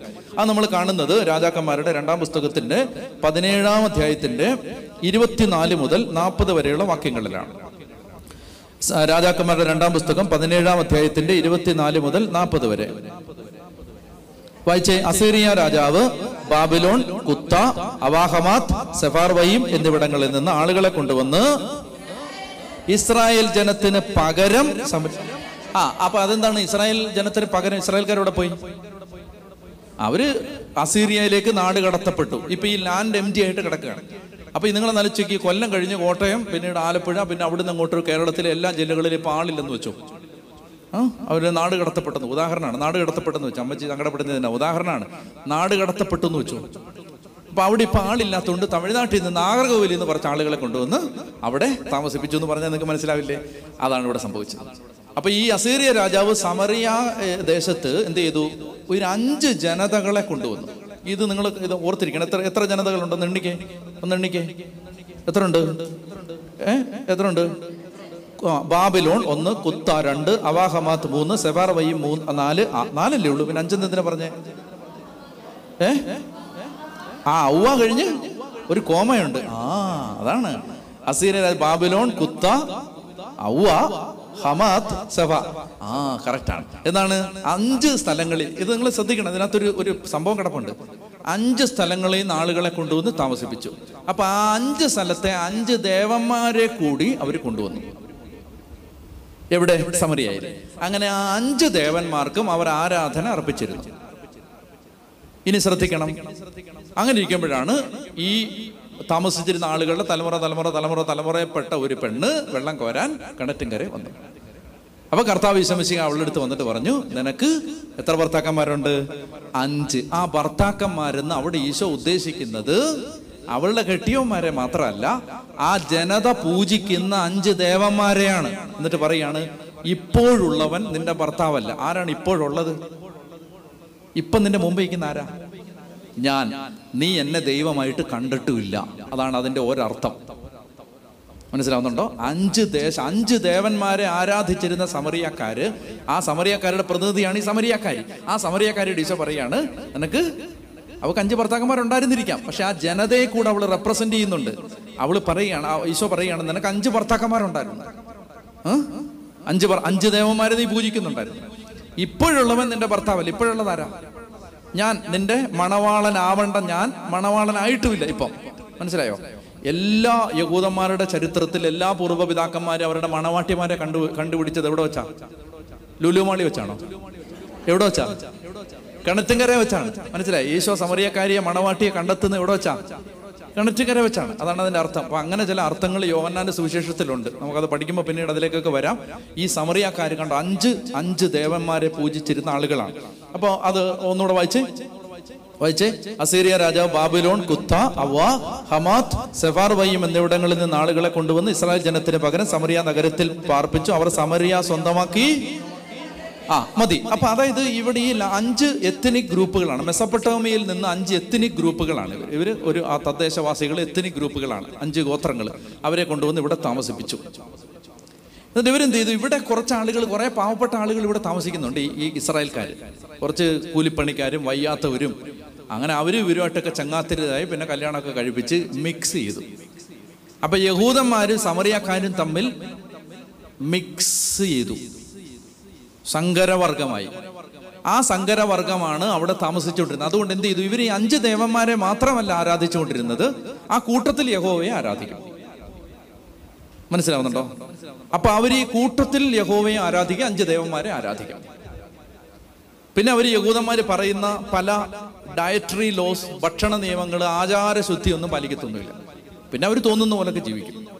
അതുകൊണ്ട് യഹൂദന്മാർക്ക് അവരുമായിട്ട് ഒരു ബന്ധവും ഇല്ല. അവരെ ഒരു വേറിട്ട ഒരു ഒരു അയിത്ത വിഭാഗമായിട്ടാണ് യഹൂദന്മാർ കണ്ടിരുന്നത് എന്നുള്ളതാണ് അതിന്റെ പശ്ചാത്തലം. അപ്പൊ അതാണ് രണ്ടാമത്തെ കാര്യം. മൂന്നാമത്തെ കാര്യം ഈ ഭാഗത്ത് നമ്മൾ ഈ ഇരുപത്തഞ്ച് അധ്യായങ്ങളിൽ കാണുന്ന മൂന്നാമത്തെ പ്രധാനപ്പെട്ട കാര്യം പത്ത് ഗോത്രങ്ങൾ നാട് കടത്തപ്പെട്ടതിന് ശേഷം ഇനി അവശേഷിക്കുന്ന രണ്ട് ഗോത്രങ്ങൾ യൂത ബെഞ്ചമിൻ ഗോത്രങ്ങളാണ്. ആ യൂത ബെഞ്ചമിൻ ഗോത്രങ്ങളും കുറച്ചു കാലം കഴിയുമ്പോൾ ഏതാണ്ട് ഒരു പത്ത് നാനൂറ് ഒരു വർഷം പത്ത് പത്ത് നാൽപ്പത് ആ പത്ത് നാനൂറ് വർഷം കഴിയുമ്പോൾ ഇവർ നാട് ഇവർ നാട് കടത്തും. ഒരു മുന്നൂറ് വർഷം കഴിയുമ്പോൾ ഇവർ സോറി എഴുന്നൂറ് ഒരു ഇരുന്നൂറ് വർഷം കഴിയുമ്പോൾ ഇവർ നാട് കടത്തപ്പെടും? ഇരുന്നൂറ് വർഷം കഴിയുമ്പോൾ ഈ ബാബിലോണിലേക്ക് ആര്? യൂത. മറ്റേ ഉണ്ടല്ലോ തിരുവനന്തപുരം കൊല്ലം. ഇപ്പോൾ വലിയ ആളുകളായിട്ട് നിൽക്കുകയാണ്. അവരും നാട് കടത്തപ്പെട്ടു അപ്പം അതിന്റെ കാരണവും ഈ പുസ്തകം വിവരിക്കുന്നുണ്ട്. അപ്പൊ ഈ നാട് കടത്തപ്പെടുന്നതിന് മുമ്പ് ഒരു രാജാവിനെ നമ്മൾ ഈ ഭാഗത്ത് കാണാം. രാജാവിന്റെ പേരാണ് പേര് നോർത്തിരുന്നു ഹെസക്കിയ. നല്ലൊരു രാജാവാണ് ഹെസക്കിയ രാജാവിന്റെ കാലത്ത് ആ രാജാവ് ദൈവത്തിൽ നിന്ന് കിട്ടിയ പ്രേരണയൊക്കെ അനുസരിച്ച് കുറച്ച് നവീകരണമൊക്കെ വരുത്താൻ ശ്രമിച്ചു. എങ്കിലും പൂർണമായില്ല. അത് കഴിഞ്ഞിട്ട് പിന്നീട് വേറൊരു രാജാവാണ് ജോസിയ. ആ രാജാവിന്റെ കാലത്ത് ഒരു കുറച്ച് നവീകരണമൊക്കെ വന്നു. ഒന്നും അങ്ങോട്ട് ശരിയായില്ല. സെന്നാക്കരീബ് എന്ന് പറയുന്ന രാജ ഈ പേരൊന്ന് ഓർത്തിരുന്നു? സെന്നാക്കരീബ് എന്ന് പറയുന്ന രാജാവ് എന്ത് ചെയ്തു? എഴുന്നൂറ്റി ഒന്ന് ബി സി എഴുന്നൂറ്റി ഒന്നിൽ യൂത ഇൻവേഡ് ചെയ്തു. യൂതായിലേക്ക് കയറി എന്നിട്ട് അവൻ ആ യൂതായുടെ ചുറ്റുമുള്ള പ്രദേശങ്ങൾ മുഴുവൻ കീഴടക്കി. ജെറുസലേം മാത്രം പിടിച്ചടക്കിയില്ല ബാക്കിയെല്ലാം പിടിച്ചടക്കി. എന്നിട്ട് ഗസക്കിയായോട് ഈ സെന്നാക്കരിബ് പറഞ്ഞു ഇപ്പൊ അത്യാവശ്യം ചുറ്റുവട്ടം എല്ലാം പിടിച്ചടക്കിയിരിക്കുകയാണ്. തിരുവനന്തപുരം കൊല്ലം മുഴുവൻ പിടിച്ചടക്കി. എന്നിട്ട് തിരുവനന്തപുരത്ത് താമസിക്കുന്ന കസക്കയോട് പറഞ്ഞു നീ കുറച്ച് കപ്പം തരണം ടാക്സ് തരണം ചുങ്കം തരണം. അല്ലെങ്കിൽ ജെറുസലേമിൽ കയറും. അപ്പൊ ഇത് ഹെസക്കിയ അത് കൊടുക്കാൻ തയ്യാറല്ലാത്തത് കൊണ്ട് സെന്നാക്കരിബ് വീണ്ടും ആക്രമിക്കാൻ വരുന്ന സമയത്ത് ഹെസക്കിയ പ്രാർത്ഥിക്കുകയും ദൈവം ഇടപെടുകയും അങ്ങനെ നമ്മൾ കാണുന്നുണ്ട്. ഈ ഇങ്ങനൊരു വാക്യമില്ലേ? കർത്താവിന്റെ ദൂതൻ അസീറിയക്കാരുടെ പാളയത്തിൽ കടന്ന് ഒരു ലക്ഷത്തി എൺപത്തി അയ്യായിരം വരെ വകവരുത്തിയത്. ഏഷ്യ മുപ്പത്തേഴ് മുപ്പത്തി ആറിൽ അത് നടക്കുന്നത് ഈ ഹസക്കിയയുടെ കാലത്താണ്. സെന്നാക്കരീബ് വന്ന് ജെറുസലേം ആക്രമിക്കാതെ ഹസക്കിയ പ്രാർത്ഥിച്ചപ്പോ ദൈവം ദൂതന്മാരെ അയച്ച് ശത്രുവിനെ ഓടിക്കുന്ന ഒരു ഭാഗമുണ്ട്. അത് കഴിഞ്ഞിട്ട് എന്നാൽ കുറച്ച് നാൾ കഴിഞ്ഞപ്പോൾ വീണ്ടും കെസക്കിയായുടെ മരണത്തിന് ശേഷം വീണ്ടും രാജാക്കന്മാർ മോശപ്പെട്ട ജീവിതം നയിക്കുകയും അങ്ങനെ അസീറിയക്കാർ വീണ്ടും വരികയും ചെയ്തു. അങ്ങനെ അസീറിയക്കാർ വന്ന് ഈ ബാബിലോണിലേക്ക് സോറി അസീറിയക്കാരല്ല ബാബിലോൺകാർ വന്ന് ഈ ഇവരെ കൊണ്ടുവന്ന് ഉണ്ടായിരുന്ന യൂതായിൽ ഉണ്ടായിരുന്ന മുഴുവൻ ജനത്തെയും ബാബിലോണിലേക്ക് നാട് കടത്തുകയും ചെയ്തു. അപ്പം ഇതിന്റെ ഈ ചരിത്രമൊക്കെ നമ്മൾ ഒത്തിരി പറഞ്ഞിട്ടുള്ളതായതുകൊണ്ട് നമ്മൾ കൂടുതൽ വിശദീകരിക്കുന്നില്ല. അവിടെ ഒരു രാജാവ് കൂടെ ഉണ്ട്. ആ രാജാവിന്റെ പേരാണ് മനാസെ. മനാസെ എന്ന് പറഞ്ഞാൽ ഹെസക്കിയ രാജാവിന്റെ മകനാണ്. ഈ ചരിത്രത്തിലെ രാജാക്കന്മാരുടെ യൂതാ രാജ പരമ്പരയിലെ ഏറ്റവും മോശപ്പെട്ട രാജാവായിരുന്നു മനാസെ. അയാളാണ് ബെൻഹിന്നോ താഴ്വരയിൽ സ്വന്തം മക്കളെ മൊളേക്ക് എന്ന് പറയുന്ന വിഗ്രഹത്തിന് കുരുതി കൊടുത്തത്. ജോസിയായുടെ കാലത്ത് ഒരു മുപ്പത്തൊന്ന് വർഷം ജോസിയ എന്ന് പറയുന്ന രാജാവിന്റെ കാലത്ത് കുറച്ച് നവീകരണമൊക്കെ നടന്നെങ്കിലും ഒന്നും ശരിയായില്ല. പിന്നീട് അവർ എന്ത് ചെയ്തു അവർ ബി സി അഞ്ഞൂറ്റി തൊണ്ണൂറ്റി എട്ട് മുതൽ അഞ്ഞൂറ്റി തൊണ്ണൂറ്റി എട്ട് അഞ്ഞൂറ്റി തൊണ്ണൂറ്റി ഏഴ് ആ കാലം എത്തിയപ്പോഴേക്കും ബാബിലോൺകാർ വന്ന് ഇസ്രായേൽക്കാരെ മുഴുവൻ പിടിച്ചെടുത്തു കീഴടക്കി യുദ്ധം ചെയ്തു തോൽപ്പിച്ചു. അങ്ങനെ പത്ത് വർഷത്തോളം ഇവർ ചെറുത്ത് നിന്നെങ്കിലും പിന്നീട് അവരെ പിടിച്ചുകൊണ്ട് ഒരു മൂന്ന് ഘട്ടങ്ങളിലായിട്ട് ബാബിലോൺകാർ യൂതാ ബെഞ്ചമിൻ ഗോത്രങ്ങളെ ബാബിലോണിലേക്ക് നാടുകടത്തി അതിനെക്കുറിച്ച് നമ്മൾ കുറച്ചുകൂടെ കേട്ടിട്ടുണ്ട്. അതാണ് ബാബിലോൺ വിപ്രവാസം ബാബിലോണിയൻ എക്സൈൽ. എഴുപത് വർഷം ദാനിയൽ ഷദ്രാക്ക് മെഷാക്കൊക്കെ ബാബിലോണിൽ താമസിക്കുന്ന കാലമില്ലേ? നമ്മൾ അറിയാവുന്ന കാര്യമല്ലേ? അത് ബാബിലോൺ അടിമത്തത്തിലേക്ക് കൊണ്ടുപോയതിന് ശേഷമാണ്. ആദ്യ ഘട്ടത്തിൽ കുറെ പേരെ കൊണ്ടുപോയി രണ്ടാമത് മൂന്നാമത് അങ്ങനെ മൂന്ന് ഘട്ടമായിട്ട് ജനത്തെ ബാബിലോണിലേക്ക് നാട് കടത്തി. അപ്പോ ഈ ഇരുപത്തിമൂന്ന് രാജാക്കന്മാര് എവിടെയാണ്? ഈ ഇസ്രായേലിലും പത്തൊമ്പത് രാജാക്കന്മാര് യൂതായിലും. രാജാക്കന്മാരുടെ പുസ്തകം പറയുകയാണ്. ഇരുപത്തിമൂന്ന് രാജാക്കന്മാർ ഇസ്രായേലിലും പത്തൊമ്പത് രാജാക്കന്മാർ യൂതായാലും ഭരിച്ചു. എന്നെ ശ്രദ്ധിച്ചേ എന്താണ് ഇതിന്റെ ഒടുവിൽ സംഭവിച്ചത്? ഇപ്പൊ ഈ രാജാക്കന്മാരുടെ പുസ്തകം അങ്ങോട്ട് പറഞ്ഞ് അവസാനിപ്പിക്കുമ്പോൾ നമ്മൾ എവിടെ അവസാനിക്കുന്നത്? നമ്മൾ ഒരു ഒരു ഒരു ഹാപ്പി നോട്ടിലാണോ ഇത് അവസാനിക്കുന്നത്? സന്തോഷത്തിലാണോ ഈ പുസ്തകം അവസാനിക്കുന്നത്? അല്ല. ഇപ്പൊ ഈ രാജാക്കന്മാരുടെ പുസ്തകം വായിച്ച് മടക്കുമ്പോ ദൈവം തെരഞ്ഞെടുത്തൊരു ജനത വാഗ്ദത്ത നാട്ടിൽ ഇല്ല. ദൈവത്തിന്റെ തെരഞ്ഞെടുക്കപ്പെട്ട സ്ഥലം അതിങ്ങനെ ശൂന്യമായിട്ട് പാഴായിട്ട് കിടക്കുകയാണ്. ഇത് പറഞ്ഞുകൊണ്ടാണ് ഈ പുസ്തകം അവസാനിക്കുന്നത്. എഴുപത് വർഷം കഴിയുമ്പോൾ ആ ജനത വീണ്ടും തിരിച്ചു വരും എന്നാലും ഇപ്പൊ ഈ രാജാക്കന്മാരുടെ രണ്ട് രാജാക്കന്മാർ ഇരുപത്തഞ്ച് വായിച്ച് തീർക്കുമ്പോൾ അസീറിയക്കാർ വന്ന് പത്ത് ഗോത്രങ്ങളെ നശിപ്പിച്ചു നാട് കടത്തി. ബാബിലോൺകാർ വന്ന് അടുത്ത രണ്ട് ഗോത്രങ്ങളെ നശിപ്പിച്ചു അല്ല അവരെ നാട് കടത്തി. അപ്പൊ ഈ നഗരം അഗ്നിക്കിരയാക്കി ദേവാലയം അഗ്നിക്കിരയാക്കി. അവർക്ക് ഒന്നുമില്ലാത്ത ഒന്നുമില്ലാത്തൊരവസ്ഥയിലായി നാടുമില്ല നഗരവുമില്ല രാജാവുമില്ല ദേവാലയമില്ല ഒന്നുമില്ലാത്തൊരവസ്ഥയിലാണ് ഇത് അവസാനിക്കുന്നത്. പക്ഷെ ഒരു ഒരു മിനിറ്റ് ഒന്ന് ശ്രദ്ധിച്ചേ. പക്ഷെ അവിടെ കൊണ്ട് ദൈവത്തിന്റെ തെരഞ്ഞെടുക്കപ്പെട്ട ജനതയുടെ ചരിത്രം അവസാനിക്കുന്നില്ല. അവർ എഴുപത് വർഷം കഴിഞ്ഞ് വീണ്ടും തിരിച്ചു വന്ന് ഒരുപാട് ആളുകൾ വിശ്വസ്തതയിൽ ജീവിച്ചു.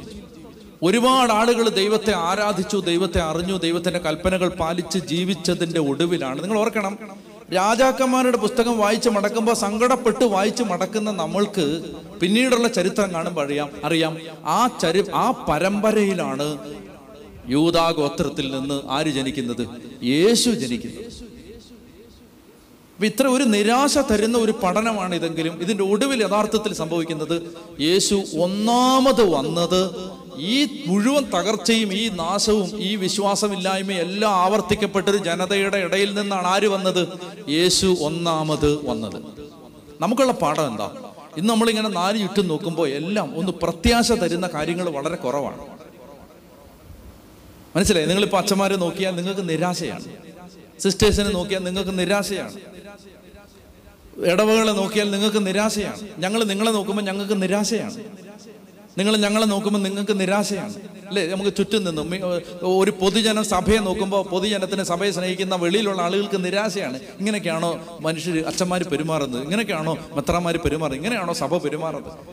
മൊത്തത്തിൽ ഇതൊരു ഒരു ഗതികെട്ട കാലമാണ്. പക്ഷെ നിങ്ങൾ ഓർക്കണം ഈ ജനതയിലും ചില ആളുകൾ വിശ്വാസത്തോടെ ജീവിക്കും. ഈ ദുരന്തത്തെയും ഒരുപിടി ആളുകൾ അതിജീവിക്കും. ഈ ദുരന്തത്തിന്റെ നടുവിൽ ഒരുപടി ആളുകൾ ഒരു അവശിഷ്ട ഭാഗം പോലെ നിലനിൽക്കും. അങ്ങനെ നിലനിന്നവർ വിശ്വാസത്തിലും ദൈവസ്നേഹത്തിലും ആരാധനയിലും നിലനിന്ന് അവർ ജീവിക്കുമ്പോൾ കർത്താവ് രണ്ടാമത് വരും. ഹല്ലേലൂയാ.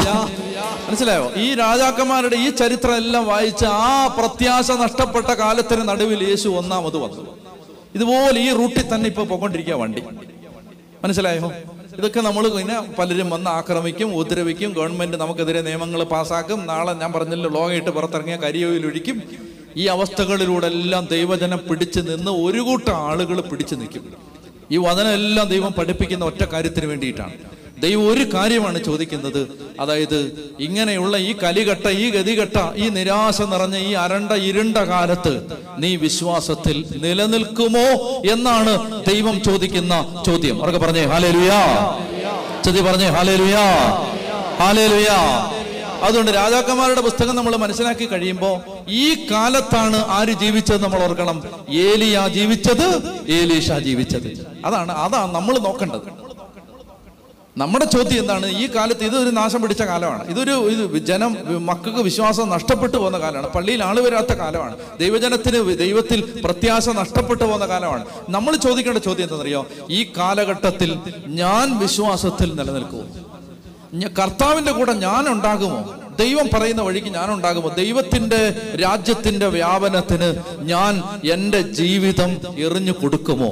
ഇതാണ് ദൈവം ചോദിക്കുന്ന ചോദ്യം. വലതേരം വരുത്തി നിറകെ പറഞ്ഞേ ഹല്ലേ ചുറ്റി പറഞ്ഞേ ഹാലേ ലുയാ പിറകെ പറഞ്ഞേ ഹാലേ ലുയാ അപ്പോ ഞാൻ ഈ ചരിത്രം പാർട്ട് പെട്ടെന്നൊന്ന് പറഞ്ഞു നിർത്തി.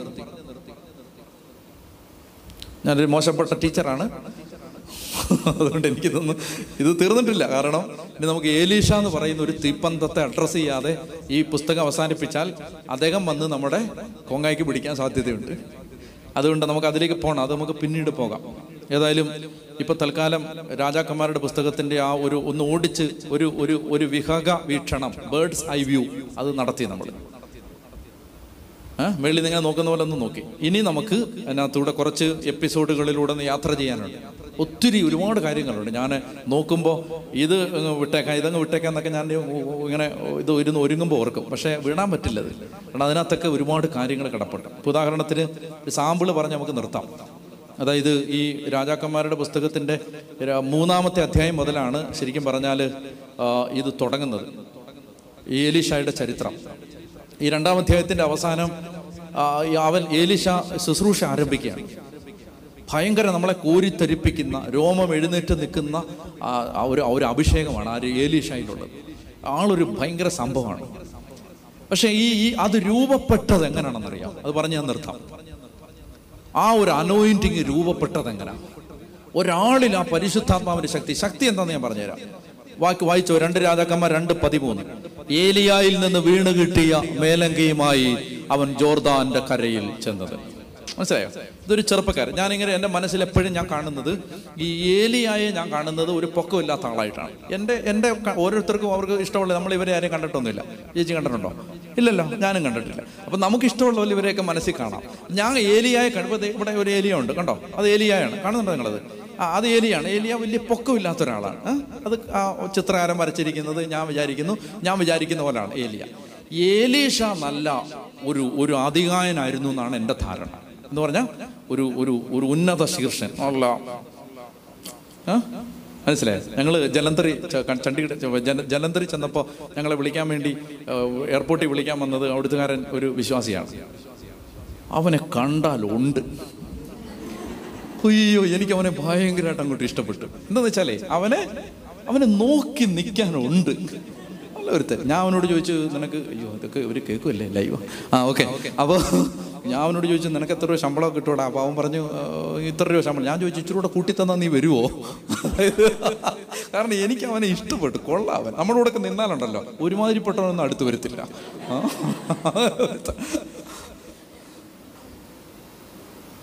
അങ്ങനെ ഒരാളായിരുന്നു ആര്? ഏലീഷ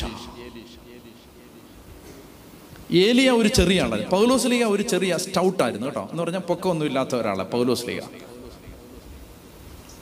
പക്ഷെ ഈ ഏലീഷ ഞാൻ എന്റെ വിചാരമാണ് കേട്ടോ ഇതൊന്നും ബൈബിളിലില്ല എന്റെ ഒരു വിചാരമാണ് എന്റെ സ്വപ്നങ്ങളിൽ ഇവരൊക്കെ വരാറുണ്ട്. അപ്പോൾ അപ്പൊ ഈ ഏലീഷ ഒരു ഭയങ്കര ആളാണ് അങ്ങനെ ഒരാൾ നിങ്ങൾ ആലോചിച്ചു നല്ല ഒരു ഒത്ത മനുഷ്യൻ.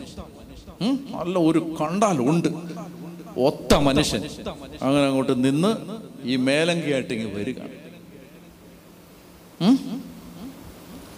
വന്നിട്ട് ഈ ജോർദാന്റെ കരയിൽ നിന്നിട്ട് ഒറ്റ അടി അടിച്ചു. അവൻ അത് വെള്ളത്തിൽ അടിച്ചുകൊണ്ട് പറഞ്ഞു ഏലിയായുടെ ദൈവമായ കർത്താവ് എവിടെ? അത് ഭയങ്കരമാണ്. That is demonstrating the power പൗലസഭസ്ഥലം പറയുന്നു ഞാൻ നിങ്ങളുടെ ഇടയിൽ വന്നപ്പോ ഞാൻ സുവിശേഷം പറഞ്ഞത് വാഗ്വിലാസത്തോടെ അല്ല മറിച്ച് ആത്മാവിന്റെയും ശക്തിയുടെയും വെളിപ്പെടുത്തലായിരുന്നു. It was the demonstration of the spirit of God and power പവറാണ് ഇത് വാക്കല്ല. മനുഷ്യനെ പിടിച്ചു നിർത്തുന്നത് വാക്കല്ല. ഒരു പവറാണ് പവർ അതങ്ങനെയാണ്. ഒരു ഒരു അഭിഷേകം ഒരു ഒരു അഭിഷേകം നമ്മളിൽ നിറഞ്ഞാൽ ഈ പവർ വരും. അപ്പൊ ഈ മനുഷ്യനെ കൊണ്ട് ചെന്നിട്ട് ഈ ജോർദാന്റെ കരയിൽ ഈ മേലങ്കയായിട്ട് ആരുടെ മേലങ്കയാ? ഏലിയായുടെ മേലങ്കി. ഏലിയ സ്വർഗത്തിലിട്ട് പോയി.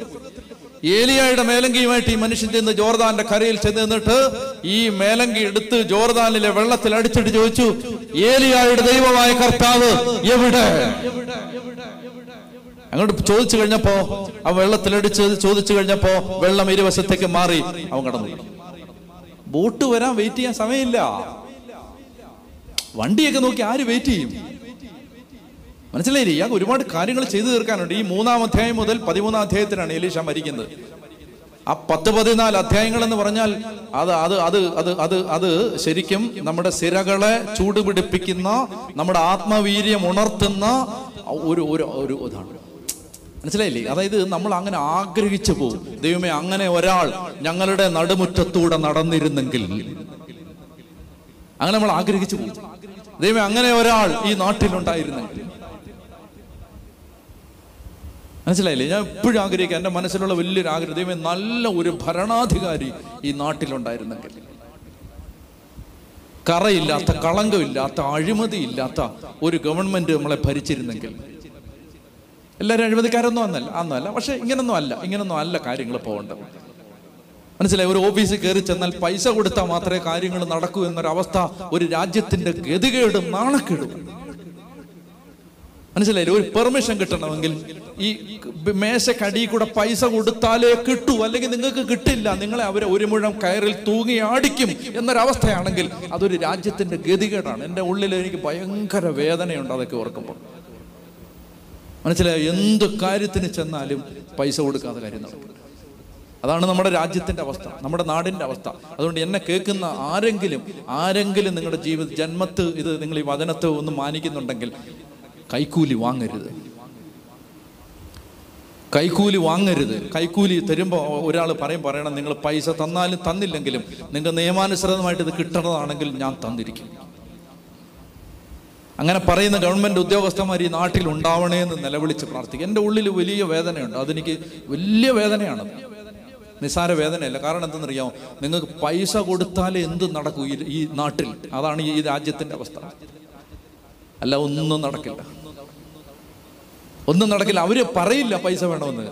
അവർ നിങ്ങളെ നൂറ് തവണ നടത്തിക്കും. ഈ നഗരത്തിലുണ്ട് ഈ നഗരത്തിൽ ആ വാർത്തയൊക്കെ കണ്ട് നമ്മൾ നടുങ്ങിപ്പോയിട്ടുണ്ട്. ഈ നഗരത്തിലുണ്ട് ഒരു ഒരു മനുഷ്യൻ ഒരു ഒരു കച്ചവടം നടത്താൻ ആഗ്രഹിച്ച് ഒരു ബിസിനസ് നടത്താൻ ആഗ്രഹിച്ച്. അവൻ കയറി ഇറങ്ങി കയറി ഇറങ്ങി അവന്റെ ആത്മാഭിമാനം മുഴുവൻ നശിപ്പിച്ച് അവനെ അവസാനം ഒരു മുഴം കയറിൽ തൂങ്ങി ആടിച്ച ഒരു നാടാണിത്. ആരാണ്? ആരെ കുറ്റം പറയും? ഞാനും നിങ്ങൾ നമ്മൾ ഇങ്ങോട്ട് നോക്കണം. പൈസ തന്നാൽ ചെയ്യൂ. പൈസ കാണിച്ചാൽ ഇയാൾ വീഴും. മനസ്സിലായി? ഒരു ചെക്ക് അങ്ങോട്ട് എഴുതിയിട്ടാൽ ഇയാൾ വരും. അത് നാണക്കേടാണ്. നിങ്ങളെ സംബന്ധിച്ച് അങ്ങനെ ആ പൈസ കൊണ്ട് നിങ്ങൾക്ക് വില ഇടാമെന്ന് ഒരാൾ ചിന്തിച്ചാൽ നിങ്ങളുടെ ഗതികേടാണത്. മനസ്സിലായ? പത്ത് കോടി നീ ഇവിടെ ഇട്ടാലും ഇതേ നടക്കൂ ഇവിടെ എന്ന് പറയുന്ന ഒരാൾ ആ ആൾ അഭിഷേകമുള്ളവനെ പറ്റും. പറഞ്ഞേ ഹലോ അപ്പൊ ഇങ്ങനെ അങ്ങോട്ട് ഈ ഈ എലീഷ എന്റെ ഞാൻ പറഞ്ഞല്ലോ എന്റെ സ്വപ്നങ്ങളിൽ ഇവർ വരാറുണ്ട്. ഇങ്ങനെ ഒരാൾ അങ്ങോട്ട് വന്നിട്ട് അങ്ങനെ പറഞ്ഞു ബസ്സൊക്കെ നോക്കി ആർക്കാ സമയം? നേരെ അങ്ങോട്ട് ചെന്നിട്ട് മേലം കെടുത്തിട്ട് ഒറ്റയടി. പോയി. എന്നിട്ട് ഇയാൾ അങ്ങോട്ട് ഞാൻ ഒറ്റ കാര്യം പറഞ്ഞിട്ട് നിർത്താം കേട്ടോ. സമയം പോയി എന്നാലും കുഴപ്പമില്ല. അങ്ങനെ അവന് അപ്പുറത്ത് ചെന്നു. ചെന്നിട്ട് പിന്നെ പതിമൂന്ന് അത്ഭുതങ്ങളാണ്. അത് ഞാൻ പിന്നീട് പറയാം. അത് ഇച്ചിരി വിശദീകരിക്കേണ്ട ആവശ്യമുണ്ട്. ഈ പതിമൂന്ന് അത്ഭുതം നമ്മൾ കേട്ടാൽ തരിച്ചു നിന്ന് പോകുന്ന അത്ഭുതങ്ങളാണ് ഈ മനുഷ്യൻ ചെയ്യുന്നത്. ഈ ഈ ഏലിഷ ഇയാൾക്ക് ഈ അനോയിന്റിങ് എവിടെ നിന്ന് കിട്ടി? അതിന് ഒരു വാചകം ഇതിനകത്ത് പറഞ്ഞിട്ടുണ്ട്. പിന്നീട് നമ്മളത് അതിലേക്ക് വരും. ഒറ്റ കാര്യം പറഞ്ഞ് നിർത്താം. ഈ ഇസ്രായേൽ രാജാവ് യുദ്ധത്തിന് പോവാണ്. യുദ്ധത്തിന് പോകുമ്പോൾ ഏതോം രാജാവിനെ കൂടെ കൂട്ടി. എന്നിട്ട് യുദ്ധത്തിന് പോകുമ്പോ അയാൾ യൂത രാജാവ് യഹോഷാഫാത്താണ്. യഹോഷാഫാത്തിനെ കൂടെ വിളിച്ചു. അങ്ങനെ വിളിച്ചിട്ട് ഇവർ ഒരുമിച്ച് യുദ്ധത്തിന് പോവാണ്. പോകുമ്പോൾ ഇവരിങ്ങനെ പോയി കുറച്ച് ദിവസം കഴിഞ്ഞപ്പോൾ വെള്ളം ഇല്ലാതായി. അപ്പൊ ഇവർ പറഞ്ഞു യോ വെള്ളമില്ലാതെ എല്ലാവരും കൂടെ പട്ടിണി കിടന്ന് യുദ്ധത്തിന് പോവാ. പോകുന്ന വഴിക്ക് വെള്ളമില്ല പട്ടാളക്കാർ ദാഹിച്ച് മരിക്കുമല്ലോ എന്ന് ഓർത്തിട്ട് യൂത രാജാവ് ഇസ്രായേൽ രാജാവ് പറഞ്ഞു "ഇനി അയ്യോ ഇത് നമ്മൾ ദൈവം പറഞ്ഞിട്ടുമല്ലോ ആണ്. നമ്മൾ ഈ നശിച്ചു പോവും. അപ്പൊ യൂത രാജാവ് പറഞ്ഞു നീ ഇങ്ങനെ കടന്ന് നിലവിളിക്കാതെ നമുക്ക് ദൈവത്തോട് ചോദിക്കാം. ദൈവത്തിന്റെ ഹിതം പറയാൻ ഈ നാട്ടിൽ പ്രവാചകന്മാരാരും ഇല്ലേ? ദൈവത്തിന്റെ ഹിതം ആരായാൻ ഈ ദേശത്ത് പ്രവാചകന്മാരില്ലേ എന്ന് ചോദിച്ചു. അപ്പൊ അവർ പറഞ്ഞൊരു മറുപടി ഒരു പട്ടാളക്കാരൻ വന്നിട്ട് സല്യൂട്ട് ചെയ്തിട്ട് പറഞ്ഞു സർ ഒരു പ്രവാചകനുണ്ട്. പറഞ്ഞു ആരാണ്? ആരാണത്? പറഞ്ഞ മറുപടി ഉണ്ടല്ലോ. മറുപടി ഇതാണ്. ഏലിയായുടെ കയ്യിൽ വെള്ളം പകർന്ന ഷാഫാത്തിന്റെ മകൻ ഏലീഷാ മനസ്സിലായി? ഈ അനോയിന്റിങ് എവിടെ നിന്ന് വന്നെന്നറിയാം? എന്താ അവന്റെ അഡ്രസ് നിങ്ങൾക്ക് ഏലീഷായ്ക്ക് ക്രിസ്മസ് കാർഡ് ഇടണം. പറ. ഏലീഷായ്ക്ക് ക്രിസ്മസ് കാർഡ് ഇടണം. അഡ്രസ് പറ. ഏത് ഏലീഷ അപ്പുറത്തെ വളവിന് ഓട്ടോറിക്ഷ വട്ടപ്പാറ ജംഗ്ഷനിൽ വന്നിട്ട് നിങ്ങൾ ഓട്ടോറിക്ഷ കയറി. പറ നിങ്ങൾ കൊണ്ടുവിടണം എവിടെ കൊണ്ടുവിടണം? ഏലീഷയുടെ വീട്ടിൽ. ഏത് ഏലീഷ? ഏലിയായുടെ കയ്യിൽ വെള്ളം പകർന്ന ഷാഫാത്തിന്റെ മകൻ ഏലീഷ. ആ നാട്ടിൽ ആളുകൾ ഇയാളെ ഓർത്തിരിക്കുന്നത് ഈ ഏലിയ ഭക്ഷണം കഴിച്ചിട്ട് കൈ ഇടാൻ നിൽക്കുമ്പോ വെള്ളം ഒഴിച്ചു കൊടുത്തോണ്ട് ഇന്ന ഒരു കൊച്ചൻ. മനസ്സിലായോ? അതായത് ഒന്നാമത്തെ ദിവസം മൈക്കെടുത്ത് സ്റ്റേജിൽ കയറി പ്രസംഗിക്കാൻ തുടങ്ങിയതല്ല. വർഷങ്ങളുടെ അനുസരണത്തിന്റെയും വിധേയത്വത്തിന്റെയും ഒരു ചരിത്രമുണ്ട്. ഈ മേലങ്കി പിടിച്ചടിക്കുമ്പോ ഈ വെള്ളം രണ്ടാവുന്നതിന്റെ പിന്നിൽ. മനസ്സിലാവുന്നുണ്ടോ? അല്ലാതെ ഇപ്പൊ ഫസ്റ്റ് ഡേ തന്നെ കയറി പ്രസംഗിക്കണം. മനസ്സിലായോ? ശനിയാഴ്ച ശുശ്രൂഷ വേണം ഞാൻ നടത്താന്നാ പറയുന്നത്. ഇന്നലെ വന്നേ ഉള്ളൂ. മനസ്സിലായോ? അതായത് അനുസരണം വിധേയത്വം. അനുസരണം വിധേയത്വം ഈ അഭിഷേകത്തിന്റെ വഴിയാണ്. നമ്മൾ കാണാൻ പോകണ ഈ മനുഷ്യൻ ഇനി ഇയാളുണ്ടല്ലോ. ഒരു മനുഷ്യനാണ്. ഭയങ്കര കാശുകാരനൊരുത്തം ബെൻസുകാരെ വന്ന് അവിടെ നിൽക്കും. അവിടെ നിൽക്കട്ടെന്ന് പറയും. അവിടെ നിൽക്കട്ടെ. നടന്നു വരുന്ന ചേച്ചിക്കില്ലാത്തൊരു പരിഗണന ബെൻസുകാരെ വരുന്നവന് വേണ്ടെന്ന് പറയും. മനസ്സിലായോ? എല്ലാവരെയും കൊണ്ടും പറ്റില്ല ഇത് പറയാൻ. നിങ്ങൾ ആ വീഴും. അതൊന്ന് ഓടിക്കാൻ തരുമോ സാറേ എന്ന് പറഞ്ഞ് നിങ്ങൾ അവിടെ നിൽക്കും. മനസ്സിലായോ? അതായത് കൃപയുള്ളവന് നടന്നു വരുന്ന അമ്മച്ചിയും ബെൻസുകാരെ വരുന്നവനും ഒരുപോലെ. മനസ്സിലായോ? അയാൾ അകത്തിരുന്നിട്ട് വൃത്തിനോട് പറയും ഗഹസിയോട് പറയും പോയി പറ അവിടെ അങ്ങനെ പോയി നാല് പ്രാവശ്യം മുങ്ങിയിട്ട് പോകാൻ പറയാൻ പറ ഭയങ്കര മനുഷ്യനായിരുന്നു. റേഞ്ച് വേറെയായിരുന്നു. അയാൾ കുറെ പൈസ ആയിട്ട് വരും. പൈസ ഒക്കെ ഇതിന്റെ ഇരിക്കട്ടെന്ന് പറയും. വേറെ ലെവലാണ് ഇയാൾ. അനോയിന്റിങ്